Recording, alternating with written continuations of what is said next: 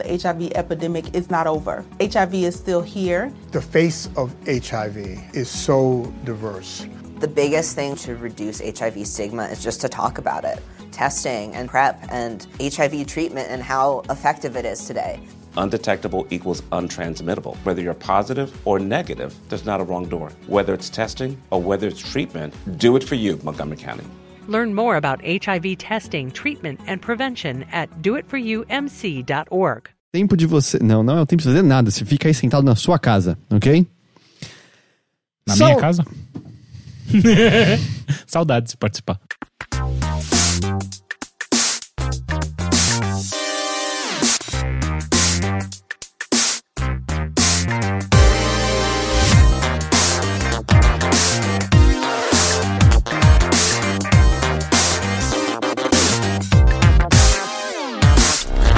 Esse episódio do Mothership é um patrocínio da Blizzard, especificamente por conta da BlizzCon.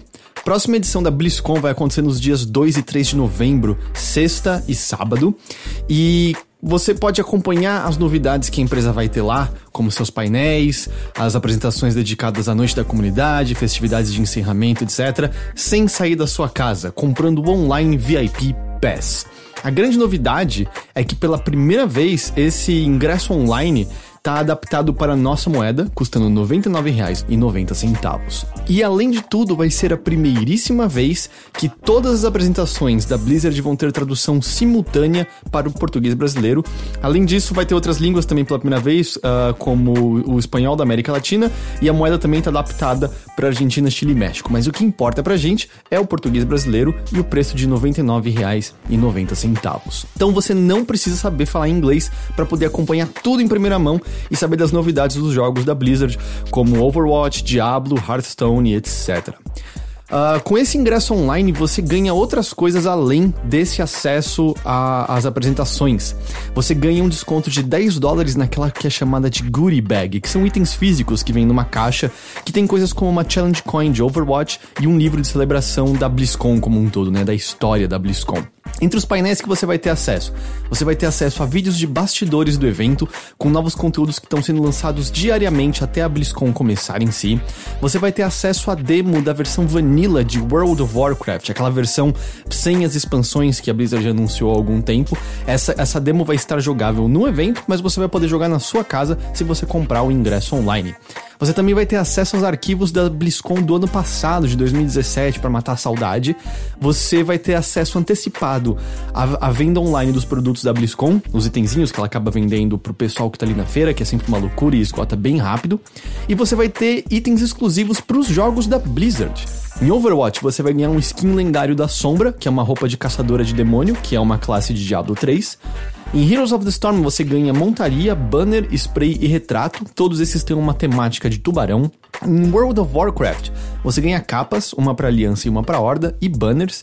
Em Hearthstone, você ganha o pacote de cartas Get In Here e um desenho para a parte de trás das suas cartas. Em StarCraft 2, você ganha três skins para os trabalhadores, né, para as três classes. Então, uma skin para o trabalhador terrano, uma dos Protoss e uma dos Zergs, além de retratos.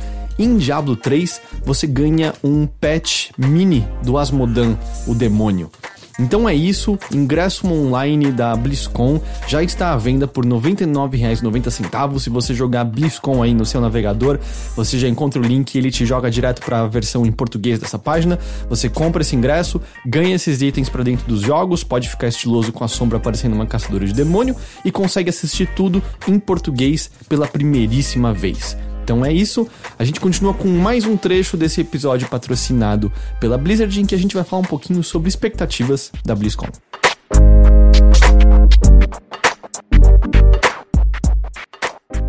Saudações a todos e bem-vindos a mais uma edição do Mothership, o podcast de videogames e outras formas de entretenimento eletrônico do Overloader. Não é mais essa, né, que eu dou de... Não é essa a, a entrada atual, né? É, sim. Eu, eu pensei... É da temporada atual, É da é temporada essa. atual, é essa daí, é verdade, é verdade. A gente tinha que dividir nosso podcast em temporadas. E aí mudar a apresentação sempre e botar uma música nova, Eu gosto. né? Não, não, não. Eu gosto da- da- das músicas compostas pelo Matheus. Eu acho que elas deveriam Mas elas, podiam ter um twist. Um twist. É. Nossa, coitado do Matheus. Ia, ia ter que Não, eu faço. inventar uma, uma, um, uma nova, Não, um eu novo faço. arranjo pro, pra cada te- temporada. É de boa, eu tenho Fruit Loops no, no PC em casa. Fa- faz- assim, nem que eu só use uma vez. Faz uma música de abertura pro podcast, Não, por não, favor. eu vou pegar uma do Matheus e. E vai mexer botar o ela. twist. bo- Exato. tipo, botar um pouco de limão, é isso, né? Sim, porque deu muito certo. Inclusive a rede social do Estadão, Limão, também deu muito certo. Deu muito certo. No- Essa veio. Porque eu fui convidado pra ser editor dela. Lembro, é e essa eu passei assim, ó, na raspa do caqui, que né, você fala. Nel se dobrando ali, né? Tipo, o limão, o li- só que em vez de balas eram limões passando assim por todo canto. É.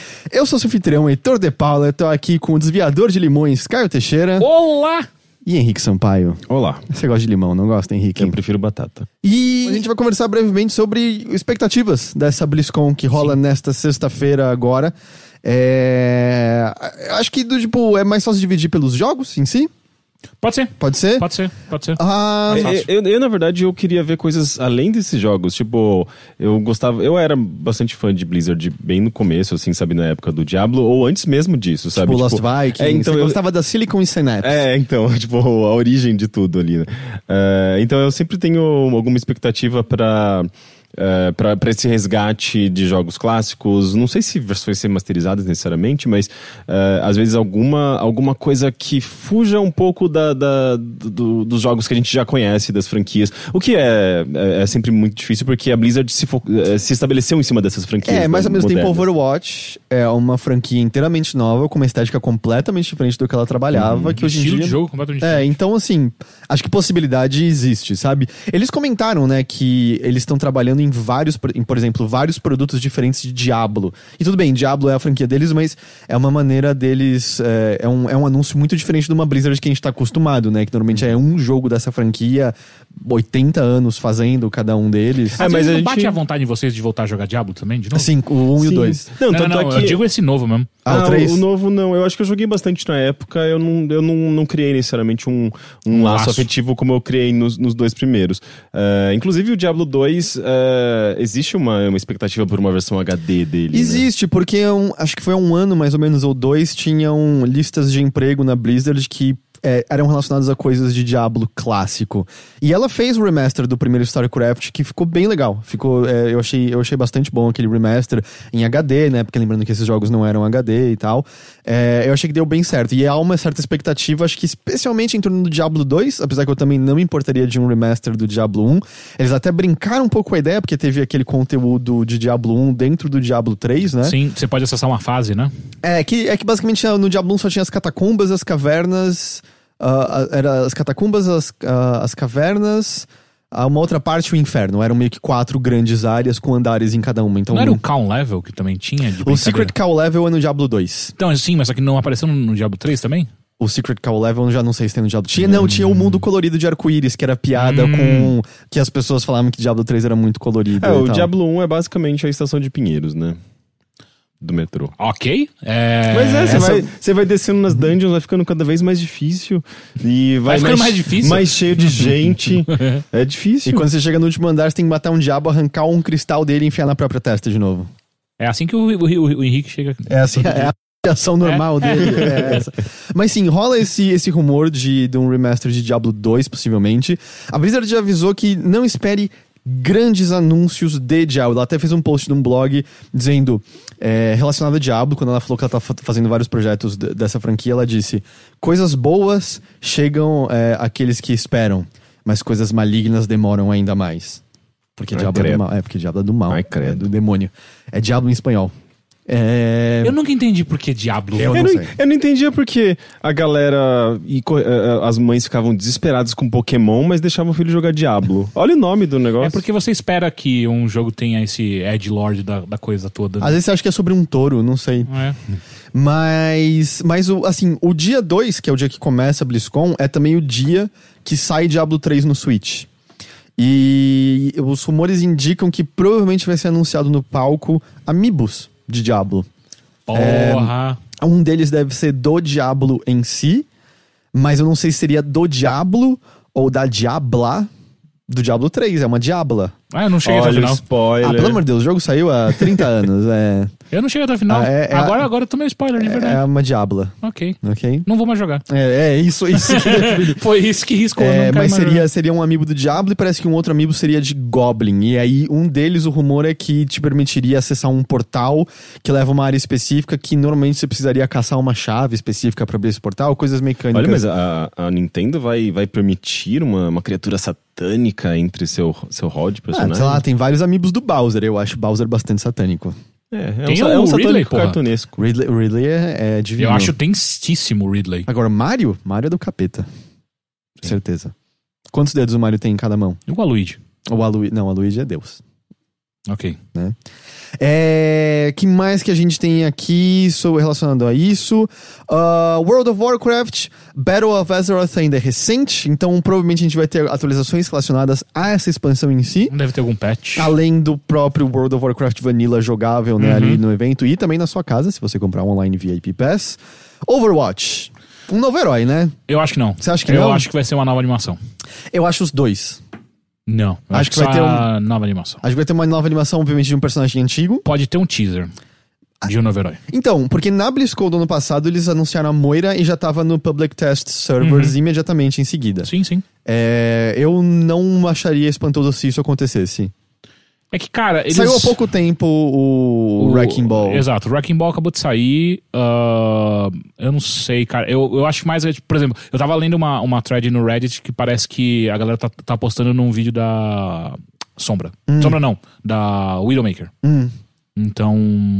Acho que é mais postado. pré ela ter a pele roxa, possivelmente, e tal. Sim. É, porque estão usando, especulando bastante por conta do, de um óculos que eles, que eles encontraram numa fase de Ilios e também traduziram um jornal que tava todo em grego e ali acharam alguma coisa. Sei lá, Hum. cara, as pessoas são estranhas no Reddit. Mas com certeza alguma coisa nova Uhum. de Overwatch existe. Eu imagino também que uma nova fase, pelo menos, eles apresentem, não necessariamente já estando ali pronto, mas porque também já aconteceu em outras BlizzCons, né? Eles pelo menos mostrarem fase, mas eu eu ainda ponho meu dinheiro em um novo, Novo herói. personagem? É. Um, um novo de fato, não só um teaser. Um o que, que seria um teaser Um só? teaser seria tipo uma sombra aparecendo atrás de alguma coisa, ou então alguém falando alguma coisa, sabe? Só aparecendo ah, a eu, voz. não, ou- eu acho que seria um novo herói mesmo, mesmo, Ah, mesmo. hum.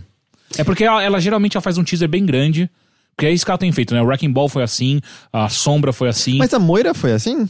A Não foi tão Moira- grande. O, o da Sombra eu lembro que foi, tipo, gigantesco Sim, tempo sim. de teaser, assim. É, não lembro da Moira agora, é uma boa Então, pergunta. eu acho até que teve coisas antes, acho que era um documento relacionado e tal, mas não foi um teaser tão, tão grande assim, sabe? O Doomfist teve também, né, um tempo de espera bastante grande, uma expectativa grande, mas eu... Eu me surpreendo como eles não fizeram nenhum, nenhum crossover ainda, sabe? Tipo, de botar um personagem, sei lá, de StarCraft em Overwatch, ou um personagem de. Sei lá, como eles já fizeram no próprio Heroes. É que no Heroes of É, the lá Storm é- já é um crossover. Então, tem a skin dessa, dessa BlizzCon, né, da Caçadora de Demônios pra Sombra, e tem uma skin da...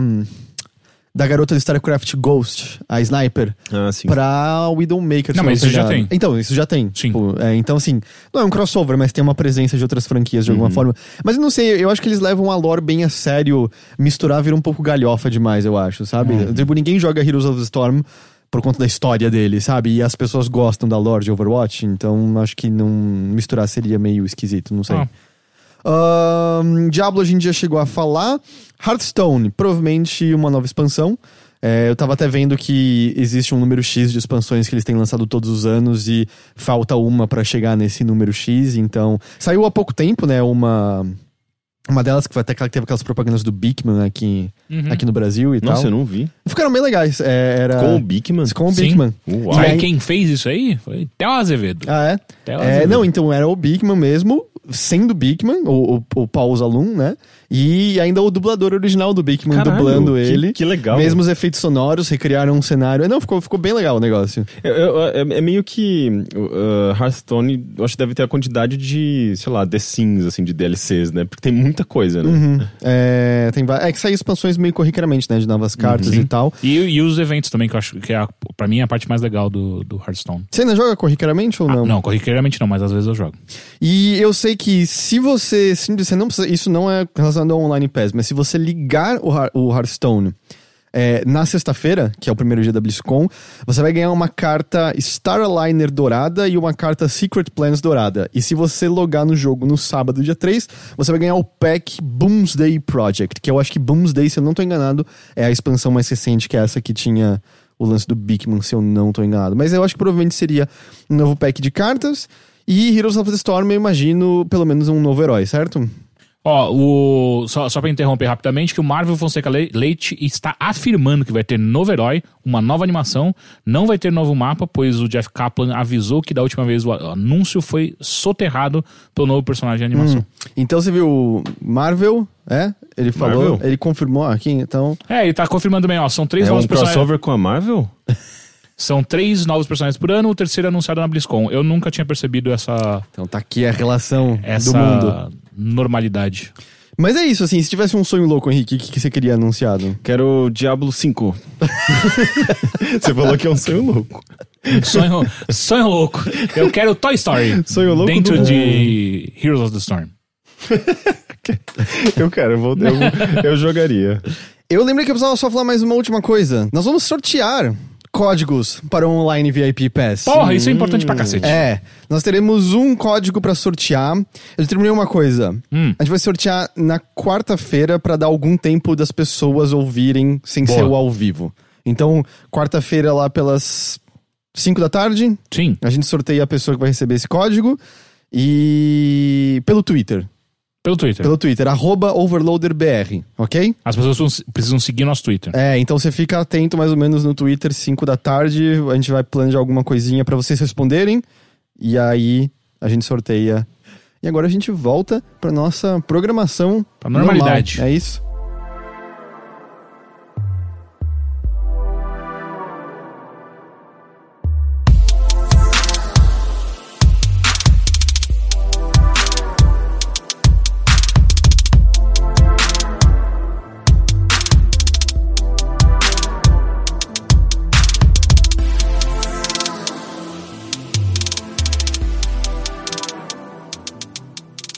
Estão, senhores? Eu tô bem. É, Eu tô bem. apesar dos pesares, tá bem? Tô bem. Você tá retornando depois de horário da China, Coreia. Coreia. Coreia. É, é, é parecido, não é? Não, é tipo o fuso horário? assim, É que a China é gigantesca, né? Tem muitos fusos na China. É, mas qu- quando o Mundial tava rolando na China era mais na parte central barra capital, então aí o fuso era ficou, ficou meio que parecido pra todas as fases. Na Coreia também, não, obviamente a Coreia não é tão grande quanto a China, mas agora que você tá falando eu não tenho certeza. Eu acho que é bem parecido o, o fuso. A questão é que os jogos desse ano, o Mundial desse ano, ele, ele foi comprimido, porque já ficou um mês e meio, quase dois meses de evento. E esse ano a gente decidiu fazer em um mês. Então eram muitos jogos, sem pausa quase. Então foi um mês direto, assim, numa loucura bizarra. A Copa do Mundo tem quantos meses de. Um, um, que? Um mês? Um Copa mês do Mundo de? Futebol? É. É um mês, eu acho. Um mês, olha lá. O menino boleiro ali É, falou. tipo, um mês me parece. É, O normal. é um, um, um, um, tempo bom, assim. Dois meses parece muito, tem muito tempo pra uma coisa pra quem tá acompanhando, pra quem tá trabalhando, parece meio exaustivo demais, não? Um mês já é exaustivo pra caralho, meu irmão. Então, dois Quando- meses parece Sim, meio é. insuportável. Parece que nunca acaba. É, É, tipo, é um, é um. é, sei lá, parece que é metade do ano. É, ano passado foi algo tá- próximo disso. Foi bem difícil, assim. Caramba, É. Enfim, foi isso. E agora tem a final que acontece no sábado e aí acabou. legal. Finalmente. Isso aí, Mas então... tem mais evento esse ano. Nossa, são quantos por ano? Um quatro? Internacionais? Quatro. É porque são muitas ligas, né? Não, na verdade é que assim, os interna- internacionais que a gente chama é quando as ligas se reúnem pra pra jogar, né? E aí é onde a gente faz a cobertura. Então tem o MSI, o Rift Rivals, o Worlds e o All-Star. All-Star é o último do ano.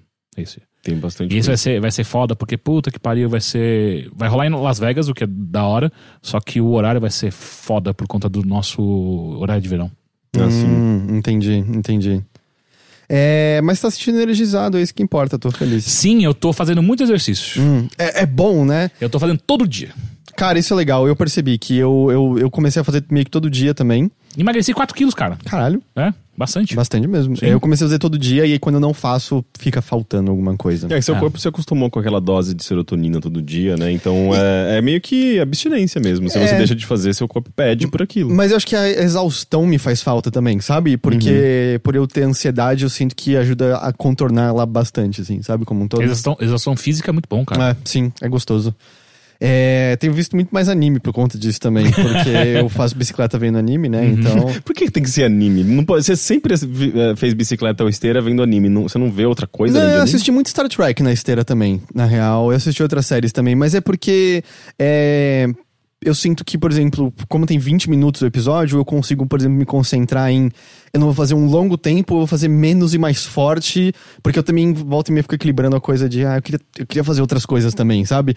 Então eu consigo marcar, tipo, 20 minutos de, de, de fazer isso. Aí o Teixeira tinha me dado o, o lance de, oh, às vezes é bom você dar um, um pique de velocidade.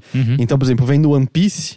Eu marco assim, no, no meio do episódio tem a animaçãozinha que se estivesse vendo na TV indicava que vai pra propaganda e volta. Quando rola a animaçãozinha, é minha, meu deixa, deu sete minutos, eu vou dar um pinote agora pra caralho, Boa. até eu não aguentar mais. Isso aí. Aí eu paro, normalmente eu preciso ficar parado uns três minutos. não, para mim- não. Continua se mexendo. Ah, é melhor, mesmo que Sim, pouquinho é, me mexendo, não, não. tá. Porque o que acontece? Se você joga o seu batimento cardíaco lá no chão tão rápido assim, pra você voltar vai ser uma bosta e faz Entendi. mal. Só não Aí, para de se é mexer, porque- vai devagarinho. E aí, quando acaba, quando começam os créditos, aí eu dou outro pinote. Boa. E aí, normalmente, eu tipo, não consigo andar direito depois disso. Pô, não, É, mas, é eu, isso aí. eu adoraria ver você, sei lá, botando, botando lá um Handmaid's Tale. 50 minutos de episódio na pauleira. Quando, quando- Não, quanto então, mais pesada, mais. É, run for your life, tá Cena de ligado? tortura, você vai lá na- no pinote. Não, não haveria, não haveria como. Mas, por exemplo, aí, é, Handmaid's tem uma série que eu vejo muito prestando atenção. Não, eu vejo prestando atenção.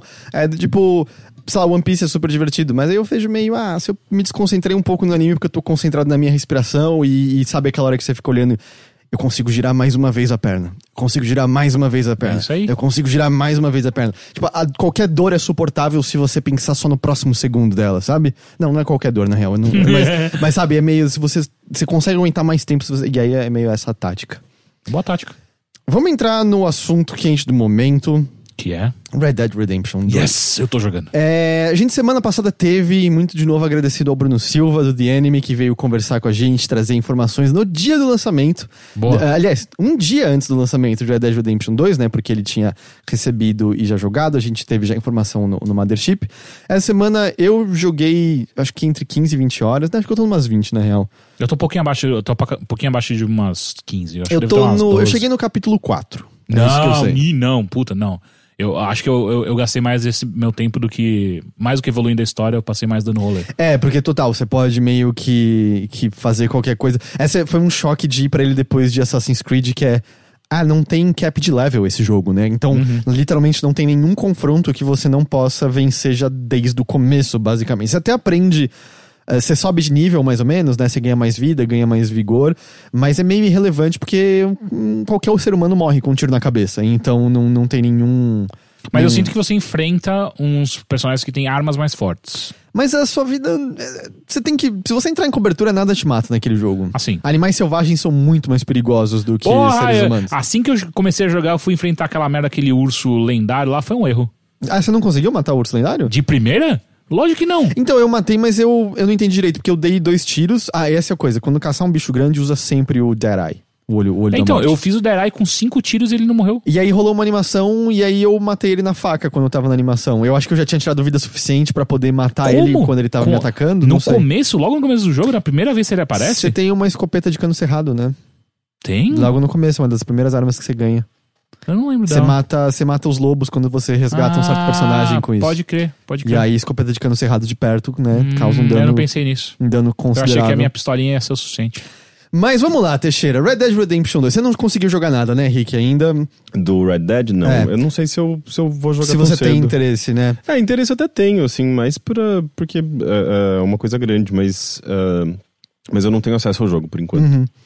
Eu tô gostando. Eu tô achando um jogo legal. É, Eu também, mas eu tenho algumas ressalvas. Eu tenho diversas ressalvas. é, Mas é. Eu acho que começando talvez pelo elemento que mais. que mais assombra inicialmente. E eu sei que é praticamente batido falar isso, especialmente qualquer jogo fotorrealista AAA. Mas Red Dead Redemption 2 é bonito de um jeito meio sem precedentes, assim. Eu me lembro, pra mim, ainda muito enfaticamente, eu colocaria Uncharted 4 como talvez o jogo mais realisticamente bonito. Eu acho que Red Dead Redemption 2 é mais bonito ainda. É, mas o Uncharted 4 4 é um jogo é, linear, ele, ele é muito, muito contido né, nos seus cenários, por mais que você tenha uma amplitude muito grande, mas ainda assim são pequenos hubs e, e eu acho que as cutscenes ali acabam é, se beneficiando bastante disso também, né, da, da tecnologia que ele, que ele emprega. Ele não precisa carregar um milhão de coisas, sabe, sabe para fazer aquela cena. É, o- tipo, Red Dead Redemption 2 por ser um mundo aberto, ele, ele impressiona tanto quanto o. Sério? Não, mais, bem mais, bem mais. É, Sério? é- é- é- é insano. Um que é, existe uma é uma textura. O, jogo de fato parece que foi inteiro feito com uma película de cinema da, época de, de Velho Oeste. Assim. Existe uma coisa específica nas cores, na textura do mundo. Ele é meio ocre. Que, que é aquela coisa muito tiozão, assim, que, porra, mas esse jogo aí parece um filme, mas de fato tem hora que você olha e fala, cara, isso aqui é como se fosse real. Sabe? Não, não o rosto das pessoas, obviamente, mas quando você olha um, um campo gramado e as montanhas ao fundo e o céu, é parece meio que às vezes uma fotografia. Quando assim, você tá cavalgando e você tem. Você pode apertar o botão do meio em cima do. Que é o touchpad, né? Do, do controle do PlayStation, que eu tô jogando no PlayStation 4.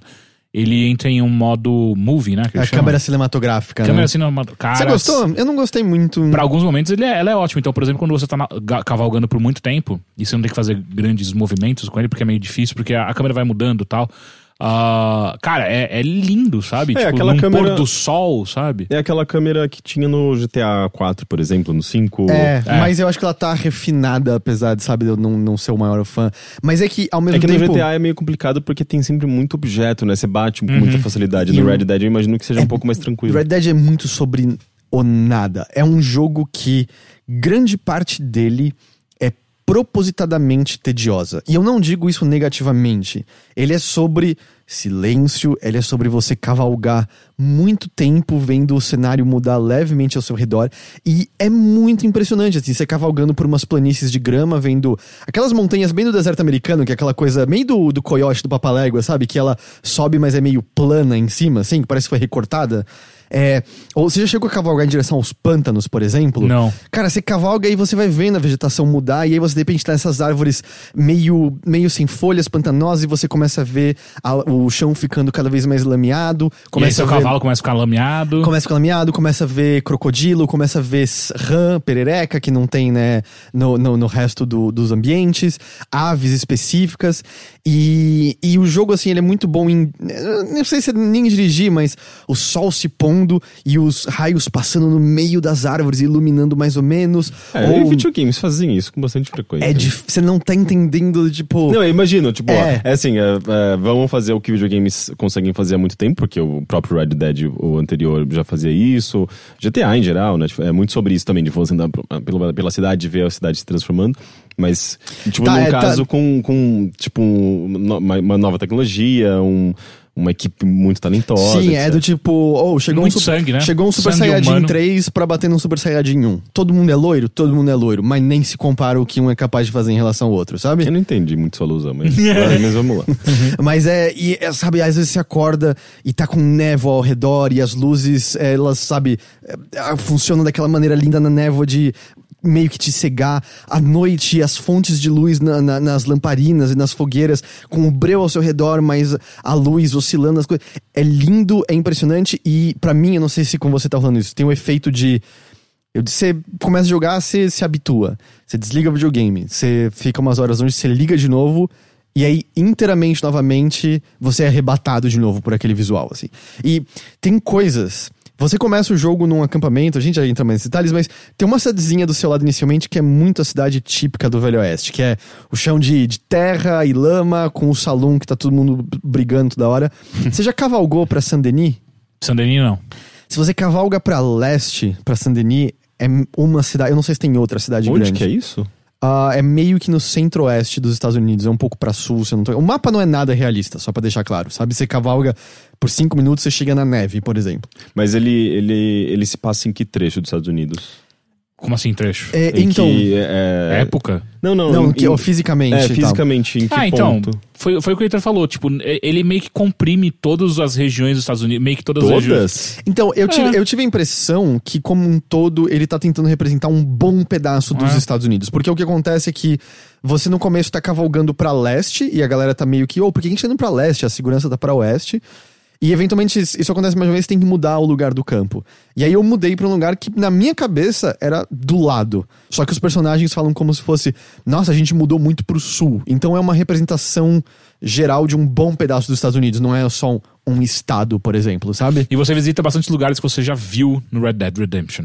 Ah, é? Sim. Isso eu não me toquei. O que, que a gente visita lá? Ah, Bla- ah, como é que é? Black, Black, Blackwater tá no Blackwater primeiro? tá, tá no primeiro. Não lembrava disso. É.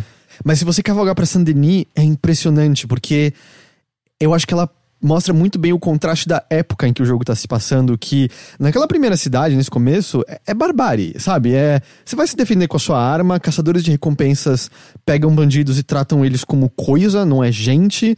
É, as pessoas são estão mais próximas muitas vezes de animais do que seres humanos, mas você chega em Saint-Denis, é uma cidade asfaltada, é uma cidade com luz elétrica em todo canto. Caralho, preciso pra lá. É, é muito impressionante você chegar nela e ver o contraste em relação a como você tá. E, e acho que passa pra você melhor o ponto de.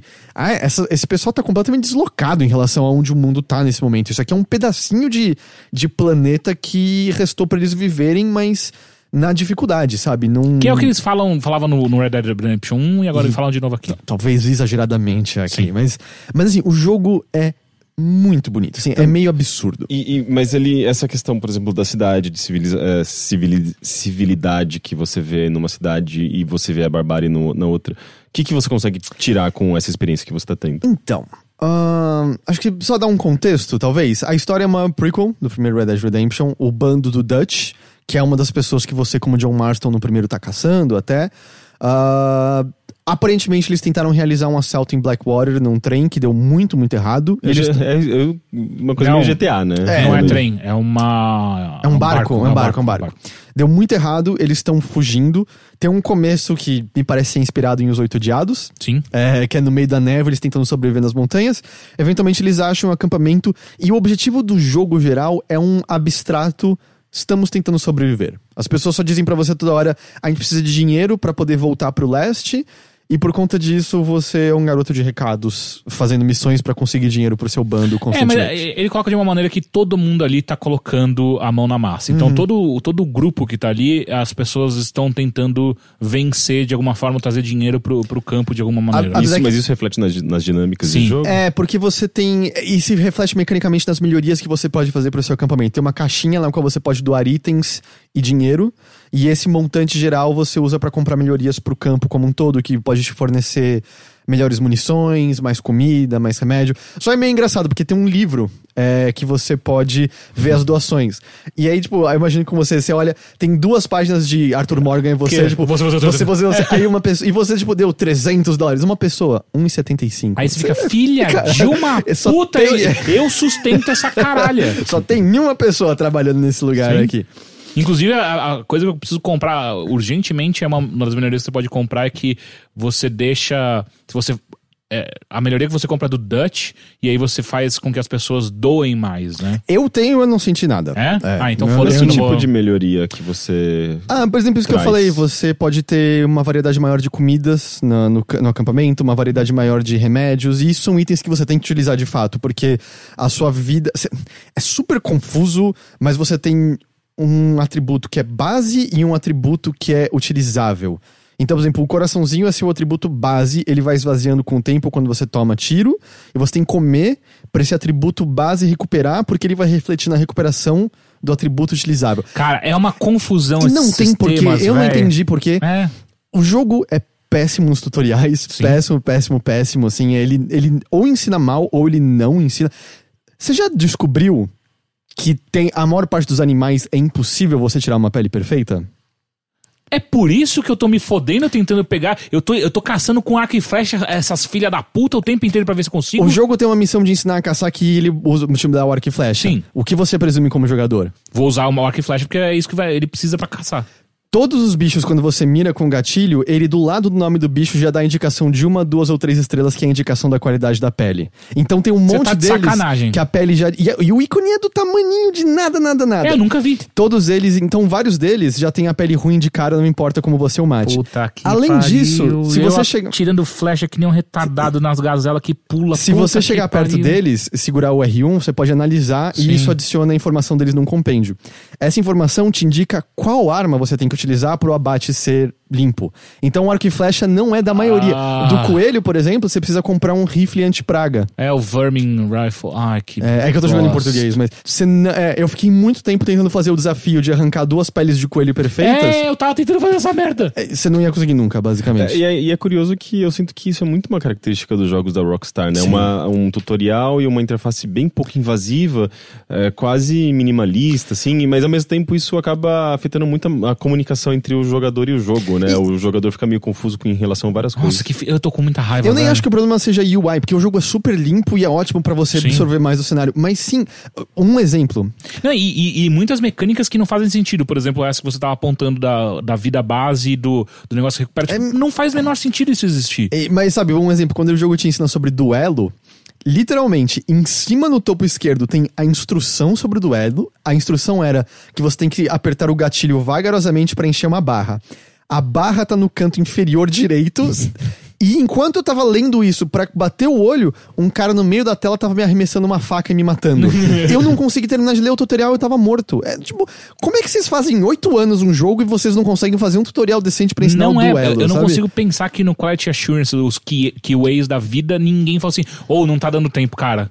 Na boa. E, e eu acho assim, o controle é muito mais complicado. Eu, Sim. sem brincadeira, eu acho que foram 10 horas pra eu sentir que eu não tava brigando com os controles. Quantas vezes você socou o cavalo tentando dar, dar- fazer carinho nele? É, Ou quantas vezes você tanto- atirou tentando conversar com alguém? Tanto é, é, bizarro, que isso velho. tem, tem sido muito compartilhado, né? É. Em Twitter, assim, as Pô, pessoas e dá uma pena, cara. Você, você vai lá, faz mó cara, você faz carinho no seu cavalo, penteia o seu cavalo pra ele ficar mó amigo. Qual o nome aí- do seu cavalo? Vendetta. O meu é o Teixeirão. Mas Ah. é uma égua. Ah, Meu, mas isso aí acaba não caindo nos mesmos problemas de, sei lá, Assassin's Creed. Ah, um cachorrinho, eu vou fazer um carinho.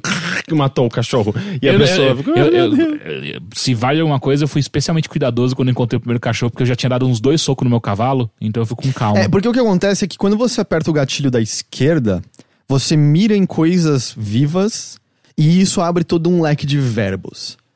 Então, por exemplo, você encontra uma pessoa, você pode cumprimentar ou hostilizar. Um cachorro você pode acariciar. O seu cavalo você pode é, acariciar, escovar, dar comida. Mas, por exemplo, se você puxa a arma, que você pode puxar apertando o L1 ou o bumper da esquerda, Uhum. e pra ir atirar do jeito tradicional de segurar o gatilho da esquerda e apertar o direita, e você apertar o gatilho da esquerda com a arma empunhada, você vai apontar pras pessoas. E isso já fudeu, elas já estão olhando feio pra você.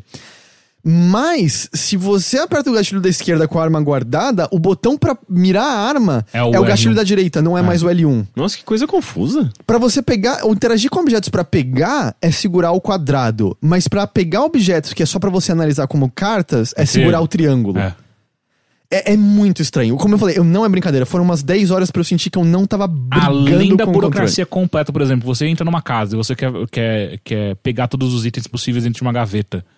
O que, que ele vai te fazer fazer? Você tem que segurar o triângulo pra ele abrir a gaveta. Ele abriu a gaveta. Aí você, você vai ter que dar uma afastada pra ver se tem algum item pra você pegar de fato. Porque não fica claro o tempo inteiro. Tipo, não, não é como os outros jogos que aparece o ícone na, na sua frente mostrando, tipo, ah, isso aqui é tal coisa. Não, ele fica lá no canto direito, bem. pra você não enxergar. Aí você tem que segurar o quadrado pra ele pegar de fato o item. Ele pegou, tem mais do que o item? Parabéns, segura mais uma vez o quadrado. Só depois eu me liguei que segurando o quadrado até acabar, Ele vai você pegando. vê que ele vai pegando tudo. Só que, cara, é estúpido, sabe? Tipo, é- eu abri a gaveta, eu quero pegar as coisas. No, no máximo, tipo, como o Fallout fazia, faz, né? Que é. Abre o menu e fala assim: quer pegar tudo? Sim. É, tudo. Mas- opção de mas pegar de- tudo. Eu não sei explicar porquê. Esse aspecto, eu amo o tédio proposital do jogo. Eu amo fazer tudo. É um jogo assim, você tá com pressa, foda-se. Esse jogo não tá ligando se você tá com pressa. As suas ações são demoradas. Tipo, no campo você não pode correr. Você vai demorar um ano pra andar de um lado pro outro. Você vai demorar cavalgando de um lado pro outro. Você. É bom você gostar mesmo dessa merda desse, desse cenário, porque você vai ver o tempo inteiro. E eu amo isso. Eu gosto que é um jogo dizendo, cara, e, e eu sinto que é muito. Essa era a velocidade dessa época. Demorava um dia inteiro pra você chegar em outro canto, sabe? A nossa, no- a nossa relação para com o tempo, obviamente, mudou consideravelmente. É, o tempo de distância mudou consideravelmente pós-era industrial e tudo mais. Eu acho que. Eu, eu gosto muito disso do jogo dizer.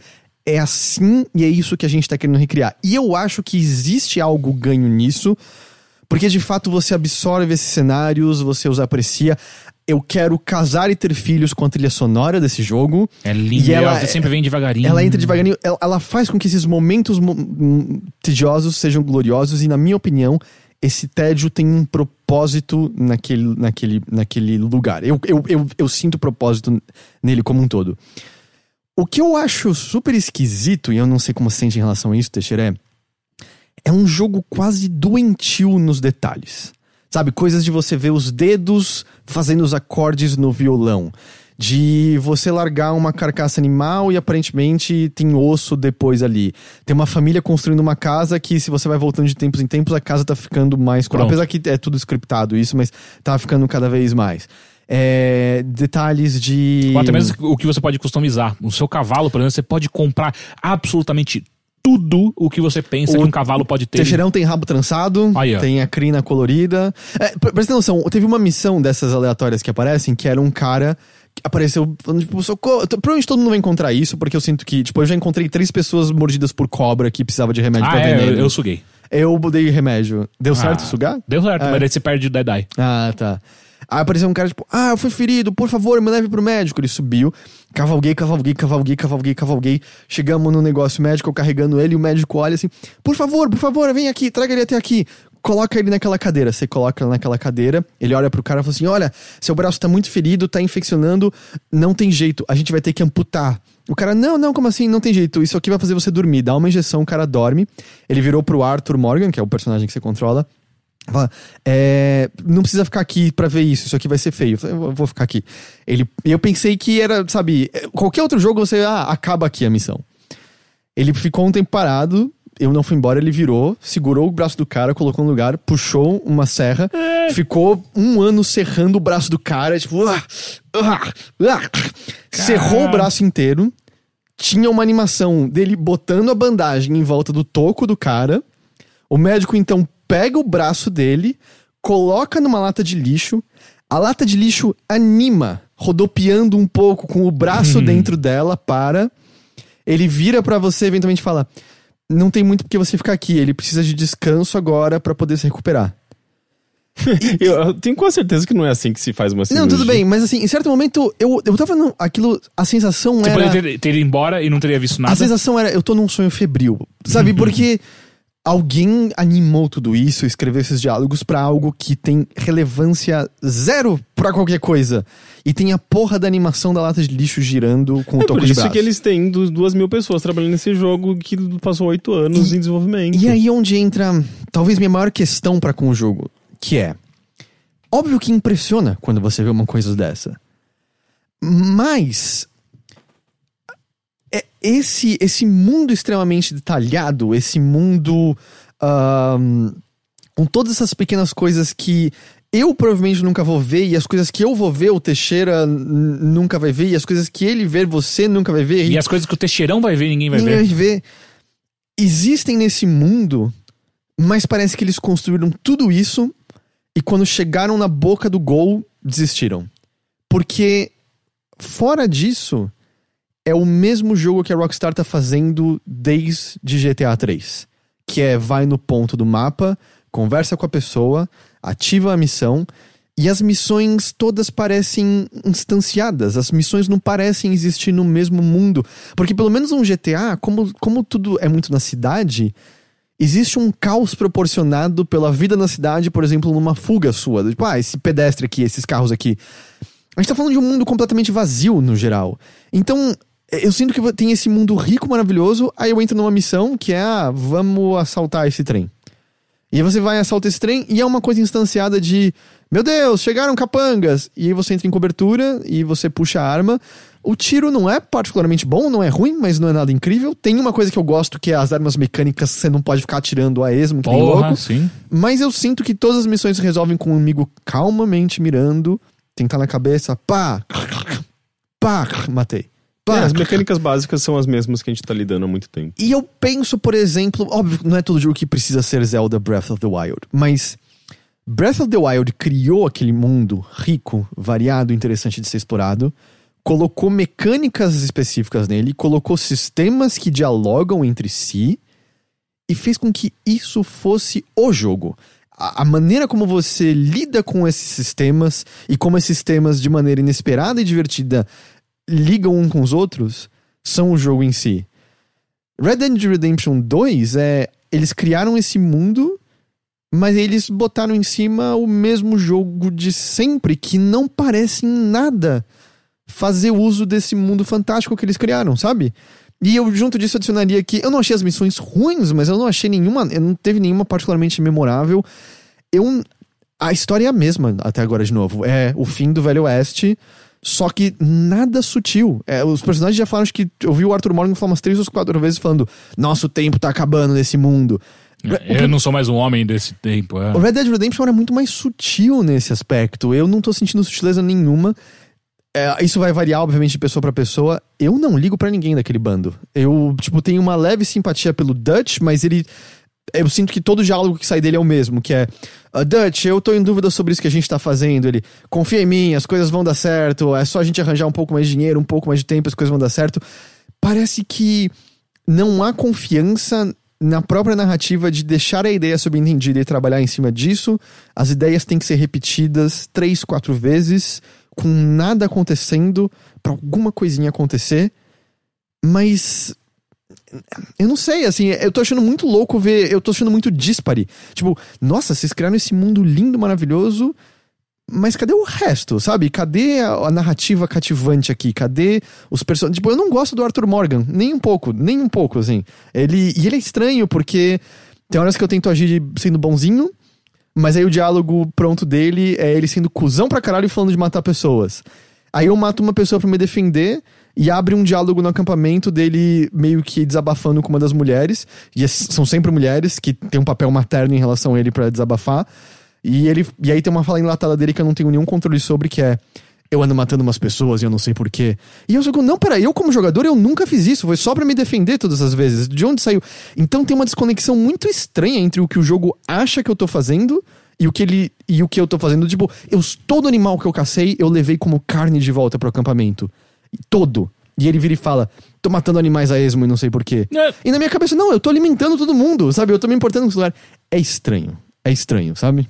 Eu, eu, eu falei pra caralho, como, como você tá sentindo em relação a isso, Teixeira? Então, eu, eu acho que um problema que eu tô enfrentando pra, pra Red Dead Redemption é exatamente a questão do, do moroso propos- proposital. O problema é, eu não tenho todo o tempo do mundo pra jogar, então isso tá im- impedindo com que eu entre de fato no universo e, no, e na história de Red Dead Redemption, saca? Tipo, ah, eu tenho, sei lá, uma hora 45 minutos pra jogar por dia, isso não é nenhuma missão, saca? Isso é. é, é, é raramente. Eu, eu- o que tem acontecido é eu paro de jogar no meio de uma missão, aí quando a próxima sessão que eu vou jogar, eu vou sentar, vou terminar essa missão, vou começar mais uma, vou parar no meio. Então tem sido uma. E aí, tipo, leva to- todo aquele tempo pra eu me aclimatar de novo. Então, tá, agora, onde eu tava mesmo? Ah, eu tô nessa cidade. Então tem que ir até o outro ponto. Puta, meu cavalo é lerdo ainda, porque eu não consegui colocar toda a estamina nele Mas possível. ele sobe até que de nível rapidinho, assim, se É, você- mas ainda assim, sabe? Tipo, puta, e, e a, a burocracia você tem que ficar apertando o X Pra, pra, cavalgar ele, pra ele cavalgar eu, não- mais eu rápido. tenho pena da- dele, dele arfando, eu vou no, no trote mais Então, boa. e aí você vai num trote mais boa e eu não tenho todo o tempo do mundo.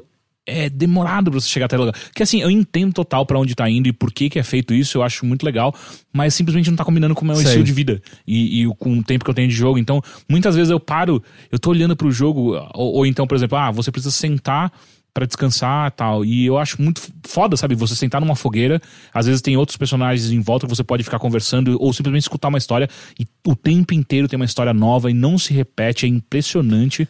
Apesar que você sente às vezes que cada personagem tá num diálogo diferente. Cada um tá contando uma história diferente. Não, não, é porque tem o sistema dos verbos, né? E o Uhum. complementar e utilizar. E a real é que é super ambicioso e extremamente Eu falho. nunca, eu nunca antagoni, an, anto, anto, Antagonizei. antagonizei ninguém. É, eu antagonizo às vezes só pela diversão.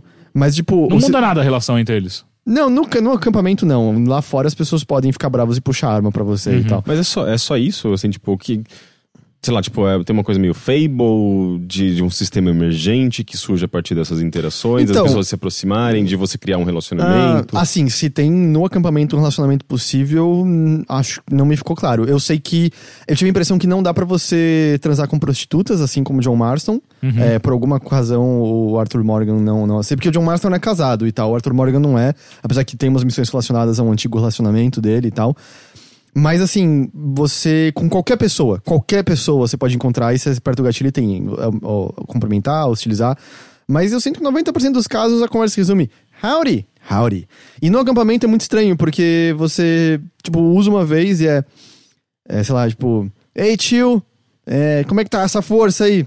Ah, tá indo bem, Arthur. Aí você põe de novo, bom, eu acho que eu vou indo, eu vou indo pro meu que caminho. coisa agora." relevante. É, então, eu não. Assim, de vez em quando, quando você faz uma coisa com a pessoa e aí você vira e fala com ela e ela responde em relação àquilo, é meio mágico.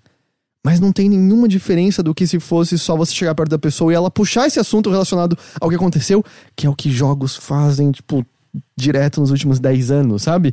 Ah, não, É. mas o que eu tô me referindo é quando você tá numa. Tá rolando. Você tá no seu acampamento, por exemplo, e aí tá rolando uma fogueira e já tem duas pessoas sentadas, às vezes estão conversando entre si, e você fica escutando e, Ah, é, tá. e é realmente, tipo, caralho, sempre tem uma historinha nova entre essas duas pessoas, elas estão conversando. Ou então você tá na rua e aí você tá no. Ou, ou passa no, no, no boteco, e aí tem. Você encosta no, no balcão e pessoas estão conversando ali um assunto completamente aleatório que você pode. Às vezes você pode se intrometer, às vezes não, você só deixa rolar. Mas às vezes eh, tem, tem, faz algum sentido, assim, tipo, tem uma coesão, eh, representa alguma coisa desse mundo, representa, sei vezes- lá, o contexto eh, na qual essas pessoas es- estão Sim, vivendo. Não é o tempo inteiro, mas a- às vezes ele- eles falam sobre ações que você teve, ah, ou então ah, falam sobre. Ah, ah, logo que você chega na cidade, ah, saindo do tutorial, algumas pessoas comentam do assalto que você fez antes de chegar ali. E o- a importância dele. Que Então, é meio que o, sei lá, o, o que o GTA faz com o rádio, né? Você, tipo, você comete alguma ação, daí Sim. você ouve a notícia no Só rádio. que, como são pessoas conversando na sua frente, dá uma sensação mais de pessoalidade ali acontecendo. Ah, mas enfim, isso tudo é muito legal. Só que, como eu tava falando, é- é um jogo que a burocracia dele entra na frente da, da minha, do meu estilo de vida atual, saca? Tipo, eu simplesmente não consigo parar pra aproveitar de fato o Red Dead Redemption e isso tem tem se tornado de fato algo ruim, saca? Porque no final do, do, do dia eu tenho que escolher, tipo, ah, eu vou tentar fazer minha missão aqui agora, ou vou tentar caçar algum bicho que eu tava querendo ver, ou sei lá, enfim, agora que eu descobri que eu não preciso caçar com a merda do, do arco e flecha, pau no cu do arco e flecha. Ah, É, a- o que eu mais me deu certo até agora é correr de cavalo do lado, ativar o Dead Eye. Dead Eye e mirar na cabeça com a arma certa e aí conseguir a pele perfeita, assim. É, então, eu tava fazendo tudo, tudo errado. Ah, ou, ou- a minha escolha ou é essa, ou então eu vou jogar Assassin's Creed, que seja. O Odyssey, que é o mesmo Assassin's Creed de sempre, sempre foi. Ele tem algumas coisas de Não, RPG ele é ali. mais como Origins, mas ele não é tão... Ah, pra, cara, pra mim ele ainda continua, sendo me- meio parecido com tudo que eu já joguei de Assassin's Creed, saca? Mas não sei, eu tô adorando o Odyssey. Então, e eu não tô falando isso de uma maneira ruim. Eu gosto, e a, e a, e a camada de RPG que tem em cima, de item, o caralho a 4, me incentiva de fato a continuar jogando e jogar mais.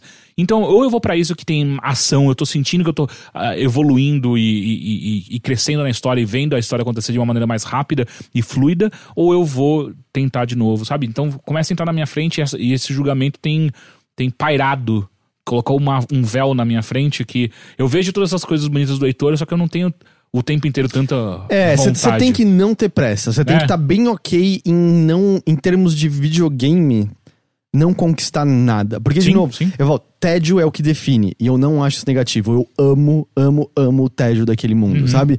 É, tanto que eu adoro sair cavalgando. Você vai pro norte, tá nevando, você vai pras áreas pantanosas, você vai pra umas áreas com.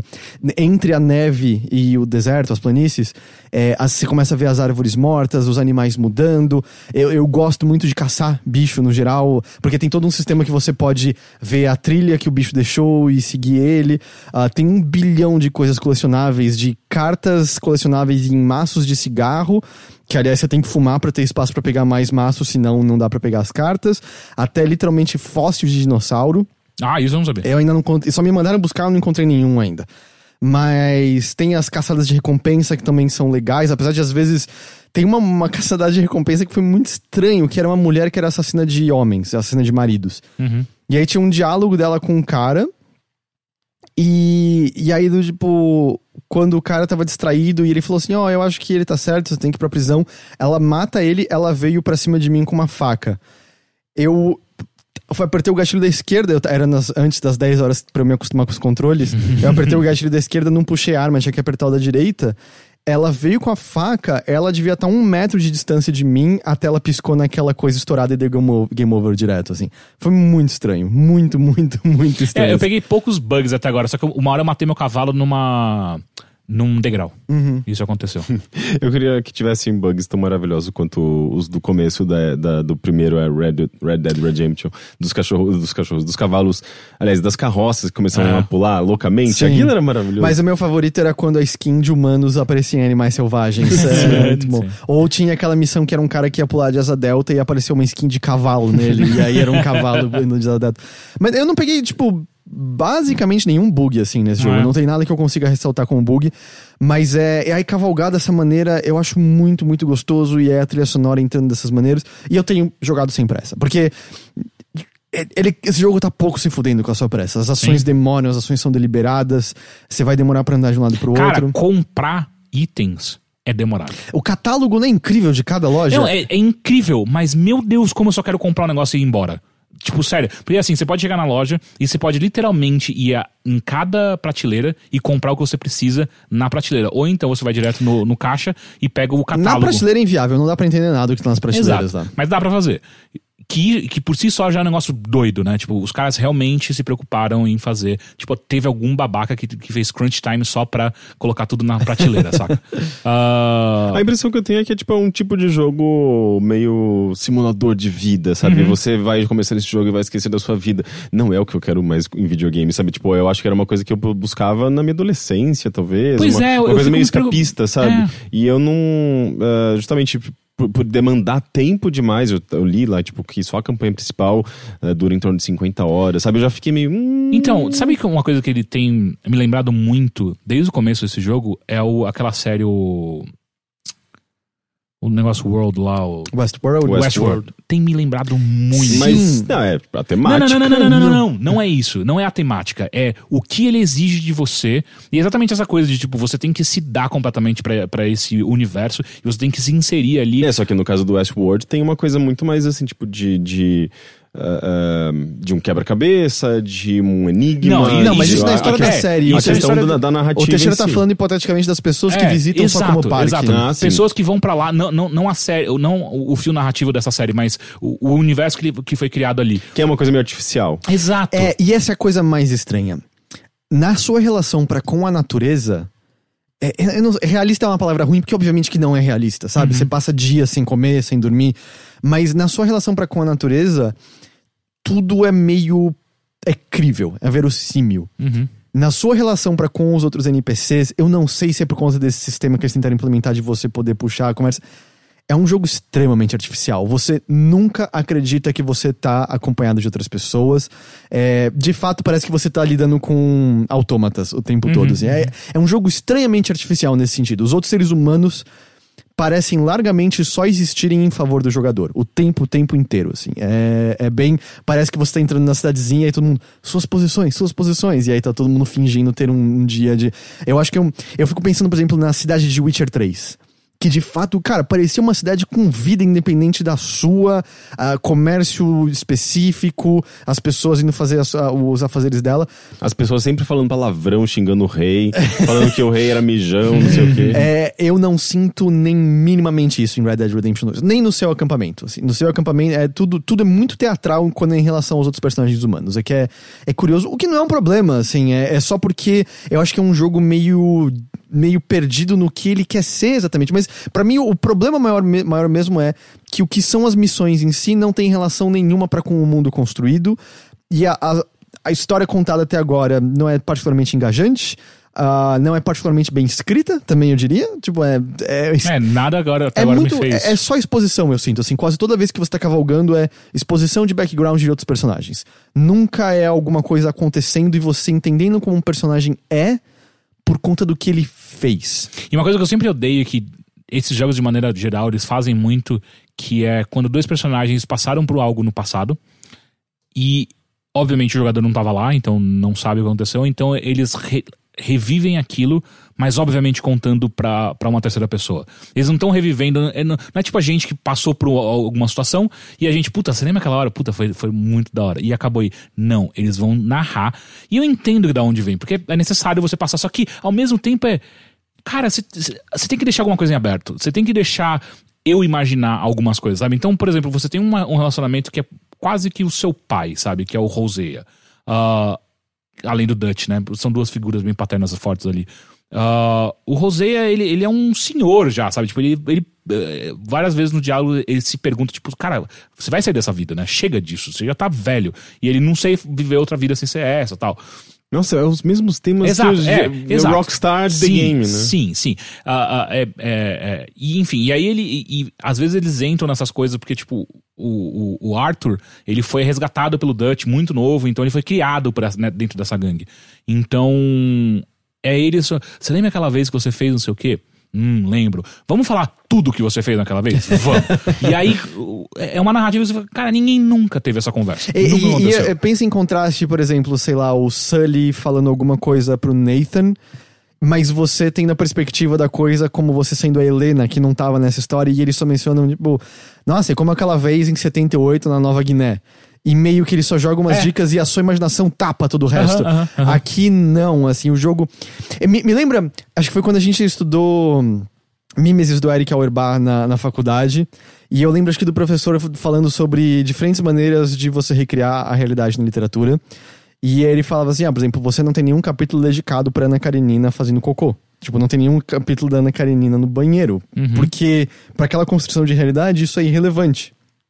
A impressão que dá é que os irmãos Hauser acham que a realidade só é compreendida se você puder ver fezes saindo do ânus da, Cana- da Ana Karenina, sabe? E é muito. Eu não sei, eu acho meio fraco no geral nesse sentido. A narrativa não é particularmente boa, é, porque ela não confia na inteligência do jogador, na maior parte do tempo. E assim, eu, eu não sei se é minha nostalgia falando, mas eu lembrar. eh, A minha memória que eu tenho do Red Dead Redemption 1 é que é melhor. É, é, existe algo, um, um fio condutor mais forte pra mim. E aí eu não sei se eu já tô misturando, tipo, ah, o, o- da metade pro final, que obviamente acontecem mais coisas e mais dramáticas no Red Dead Redemption, no primeiro, se eu tô confundindo com o jogo inteiro isso. Porque na minha memória, tipo, cara, é- é- era mais. Existia mais humanidade ali no. no Eu acho que é porque o John John, Mar Marston. o John Marston é um personagem mil vezes melhor que o Arthur. Pode ser. Arthur Doyle? Arthur Morgan. Arthur Morgan. É, Arthur Conan Doyle, não. É, ele é um personagem mil vezes melhor. O primeiro Red Dead, Red Dead tem problemas de ritmo ferrenhos. Ah, México é muito longo, lembra Ah, disso e sim, tal? sim, é verdade. Mas essa temática do fim do Velho Oeste, ela era muito mais subjetiva e melhor explorada. E você via uma humanidade mais legal no Marston, na relação dele com a Mrs. McFarlane. É, Sim, e sim. coisas do tipo. E eu gostava muito da voz do Marston. Que, que é o mesmo ator, não é? Ou é um cara imitando perfeitamente bem, assim, porque. é, e eu não tô sentindo isso. E pra ser justo, eu acho que eu não gosto mais da capacidade da Rockstar de escrever histórias há um tempo. Eu acho que ela falhou bastante em GTA V também, por exemplo, sabe? Mas eu sinto que ela tá navegando, parece que. é, é, Muito se falou, assim, sobre a parte criativa e artística necessária pra se criar esse jogo, as horas infindáveis que esses empregados passaram lá. Mas a bem da verdade é que me parece muitas vezes que o que ele tem de mais incrível é artesanal, não é artístico, sabe? Tipo, no caso de, de GTA V, pelo menos o que eu sentia é que eles estavam tentando tocar em algumas feridas, eles estavam. é, o humor, por mais que. sei lá. É, chegou é, velho já, né? É, não, mas ainda assim eu sinto que ele é, é um jogo que ele tá fazendo uma paródia e. E, no mínimo, fazendo as pessoas refletirem sobre alguma coisa, sabe? Sobre ah, a cultura de consumo, sobre. eh, o que que eu, eu, eu, eu, acho que o jogo ele tem um teor meio machista, mas ainda assim, tipo, desperta esse tipo de pensamento. Putz, esse negócio é meio machista, sabe? Então, ah, tem, tem uma série de, de, de coisas ali na, na narrativa, no texto, no- na cultura, no- na maneira como as pessoas se comportam, como tudo aquilo é como tudo naquele mundo é, é, é meio. é meio escroto, sabe? As pessoas são escrotas. Sim, tudo, sim. Tudo, tudo, tudo isso acho que gera algum tipo de, de repulsa, de, de um tipo de. Você ri, mas você se sente um pouco desconfortável. Eu acho que isso, nisso eu acho que o GTA V acerta. Que é, muito uma paródia de como eles veem sociedade americana, Sim. que é uma coisa que South Park tem muito É, forte por também. exemplo, tem, tem isso tá em, de alguma forma no Red Dead Redemption, tipo, gerar algum desconforto, gerar algum tipo de reflexão. Eu não senti até agora. É, é que, é que, sabe. Eles me parece que eles, eles levam muito mais a sério o Red Dead Redemption. É, sim, ele não é paródia, né? Ah, ah, ah. Mas é que sabe uma coisa que eu acho que eu comecei a sentir em GTA V, que eu acho que é parte do que me faz desgostar dele? A impressão que me dá, ainda mantendo a comparação com South Park, é que o- os irmãos Hauser parecem se achar melhores do que tudo por não tomar nenhuma posição. É que nem o South, o South Park, ele, ele tem o verniz de parecer que ele tá dizendo alguma coisa contundente, mas o que ele normalmente tá fazendo é dizer que os dois lados são estúpidos e eles são melhores por chamarem os dois lados de estúpidos. Os irmãos Hauser com GTA, e eu tô usando os irmãos Hauser como, lá, uma equipe de escrita Mas com ainda GTA. assim, ainda assim, eu não, eu não. Eu vejo o, South Park, sei lá, tipo, meio bem, sei lá, progressista, sabe? Ah, não, eles, eles provavelmente achar- achariam ridículo pelas ideias progressistas como um todo, assim. Eles não, não defendem dessa maneira. É, mas ah, GTA eu também sinto isso um pouco, assim, todo mundo é idiota. Todo mundo é escroto. Ninguém se salva. Todo mundo é uma bosta naquele mundo, não importa o quão bom você tente ser. A isenção e a ausência de completa participação naquele mundo é a única forma de salvação diante daquilo. Assim, então, tipo, o Trevor é um personagem que nunca é visto como ruim, objetivamente, naquele jogo, sabe? E aliás, eles basicamente reescreveram o Trevor no Micah nesse. nesse, nesse... É. o Trevor de novo. Pô, mas o, Tra- pariu, o Trevor é um perdedor, sabe? Tipo, ele, ele conquistou um monte de coisa e ele se sente um lixo. Ele, ele frequenta É, um pensando no, você tá pensando no Michael. O Trevor Ah, no é, Michael, o, é. O Trevor é o louco. É o Ah, é drogado, louco. né? Então, mas, mas ele, tipo, não, não tem um ser humano que consiga sentir qualquer grau de empatia. Ele é um completo, completo lunático. É, mas aqui dentro da narrativa do jogo, em nenhum momento é- ele é chamado, tipo, esse cara é um fascínora.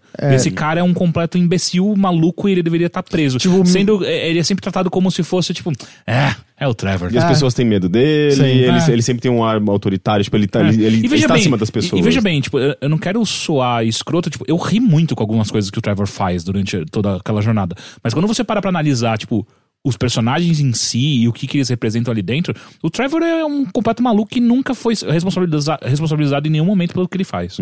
E, e, assim, óbvio que, pra bem ou pra mal, eu sinto que quando chega um jogo da Rockstar, ele acaba sendo olhado de uma maneira diferente. Porque, ah, é um jogo da Rockstar, é uma empresa que, sabe, já definiu muitas coisas nessa indústria como um todo. Eu sempre vou defender, por exemplo, Vice City e San Andreas. Sei que o GTA 4, no geral, não é tão bem lembrado assim.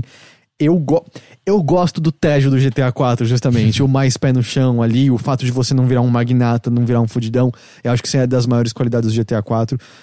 E por bem e por mal, assim, por, por positivo ou por negativo, eu acho que você acaba pendendo esse olhar e você acaba ou aceitando muito de boa problemas porque, ah, foda-se, é GTA ou é, Red Dead, é Rockstar e merece ser visto só como perfeito.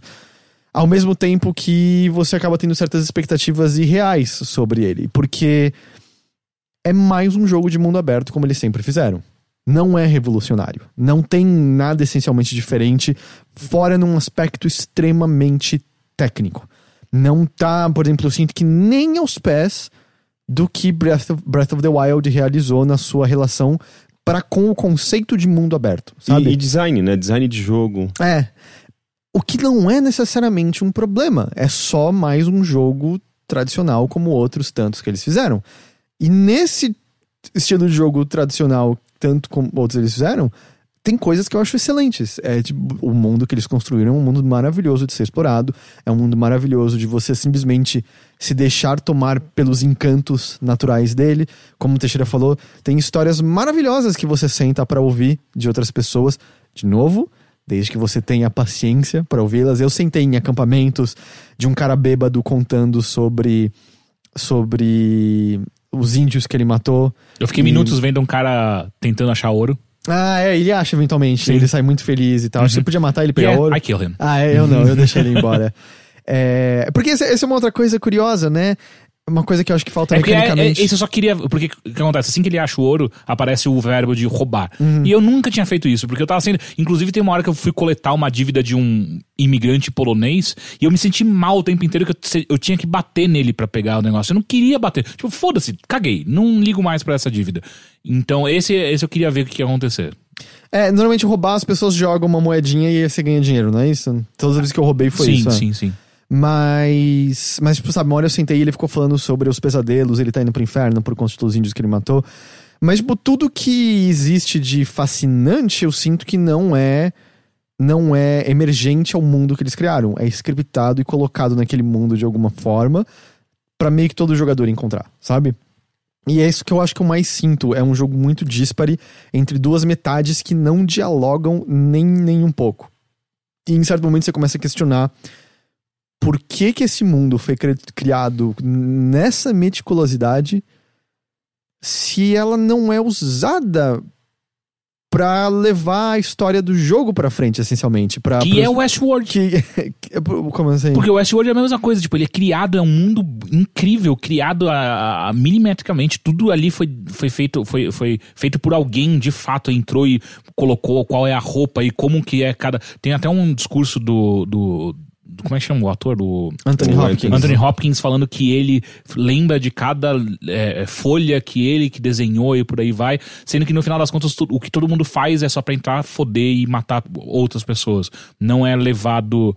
ó, ti- Tirando na, na narrativa que em algum momento alguém entende que existe algo maior ali dentro.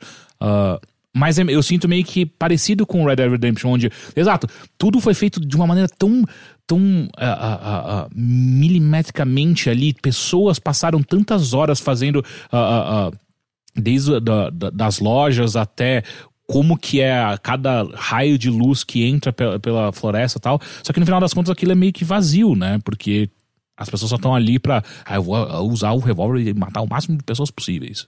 É, e eu, e eu ainda acho que todo o lance dos verbos adicionais foi um experimento legal.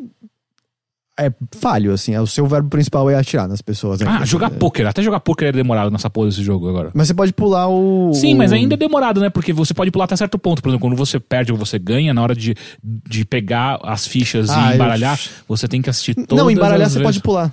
Não, então, é, tem alguma coisa que você não pode pular que é só tipo, mano. eu- Acho que eu- é pegar as fichas na mesa. Pode ser, e é demorado. E, É. E de novo, é- isso vai ter que ser sua relação com o tempo. Sim, assim, sim, né? sim. E eu não tenho problema com, com essas coisas. Mas assim, o jogo é legal. O jogo é legal. Uhum. É, de novo, cara, o arrebatamento que você tem visualmente nas mudanças climáticas daquele mundo. As tempestades são fora de série, assim, é absurdo. Tirando uma vez que teve uma, uma hora que foi- rolou um negócio engraçado, que eu entrei numa casa rapidamente pra pegar um negocinho e tava um puta solão e eu saí, tava uma chuva, mano. Foi tipo, cara, como, como que isso é possível? Não é possível, sabe? É, foi só engraçado na hora eu de caralho, eu não tava esperando por essa chuva. É, tipo, tem umas vezes que é meio eu. O que, que eu fui fazer? Eu fui fazer alguma atividade. Eu acho que eu fui. Fui assistir uma apresentação de teatro na, em Saint-Denis. Que vai ter uma hora que foi decepcionante, porque tinha um show de mágica de um cara que podia pegar uma bala com os dentes. E aí uma hora ele vira e fala que alguém na plateia não quer fazer isso também. E aí eu, eu fui. Eu fui e ele falou: Ah, você, dispare. E eu apertei todos os botões pra puxar a arma e nenhum funcionou. Eu não sei porquê. Ah. E aí ele só, tipo, ah, se você não vai, que tá outra pessoa. E outra pessoa foi, disparou, ele pegou com, com, os dentes a bala e tal. Eu não entendi por que, que não deu certo. Eu apertei o L1, apertei o gatilho e o outro, nada puxava a arma, não sei porquê. Mas é. Mas foi legal porque eu fiquei vendo o show. E o show é enrolado, o show é demorado. Tem o apresentador, ele faz um discurso de como ele encontrou aquelas pessoas no país distante, fecha a cortina, abre, entra o mágico. E aí entra, e ter o próximo número. Eu tava, não, chega, vai, eu já vi um número. E aí eu saí, tava de dia, sabe? e aí foi, foi aquele momento que é. Ah, tá, o tempo do jogo tá rodando naturalmente, mas meio que Sim. todo mundo tava só numa matinezinha, assim, rola o choque de. Nossa, eu fiquei 12 horas lá dentro, que, o que aconteceu? Mas é um jogo, é que. Essencialmente é um jogo de videogame ainda. E, e o, o que ele mais tenta fazer volta e meia é te enganar que ele não é um jogo de videogame ainda. Mas é o que a Rockstar tem tentado fazer há muito tempo, né? Tipo, o GTA 4 você podia ir também no cinema, você podia É. fazer um monte de coisa paralela.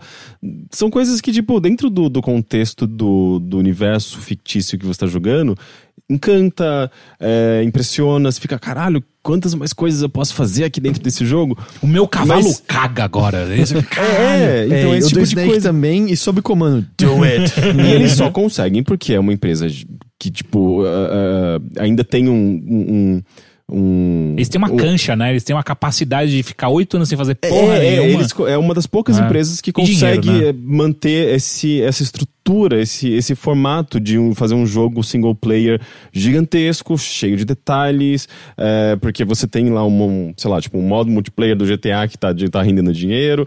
Então, é, eles conseguem seguir nessa linha, mas é uma puta de uma exceção, assim. E. E ainda assim, o, o preço que é pra fazer isso é muito mais alto do que deveria ser. Então, são ah, os crunch hours que a gente já falou aqui, ou a gente já falou, né? Já, bastante. Então, então por exemplo, é, ainda assim, mesmo com tudo isso, com uma empresa que tem muito dinheiro, com uma empresa que é, é gigantesca e tem a, a- o aval dos fãs pra passar tanto tempo sem lançar nenhum jogo e tá tudo bem, ainda assim o preço é muito alto.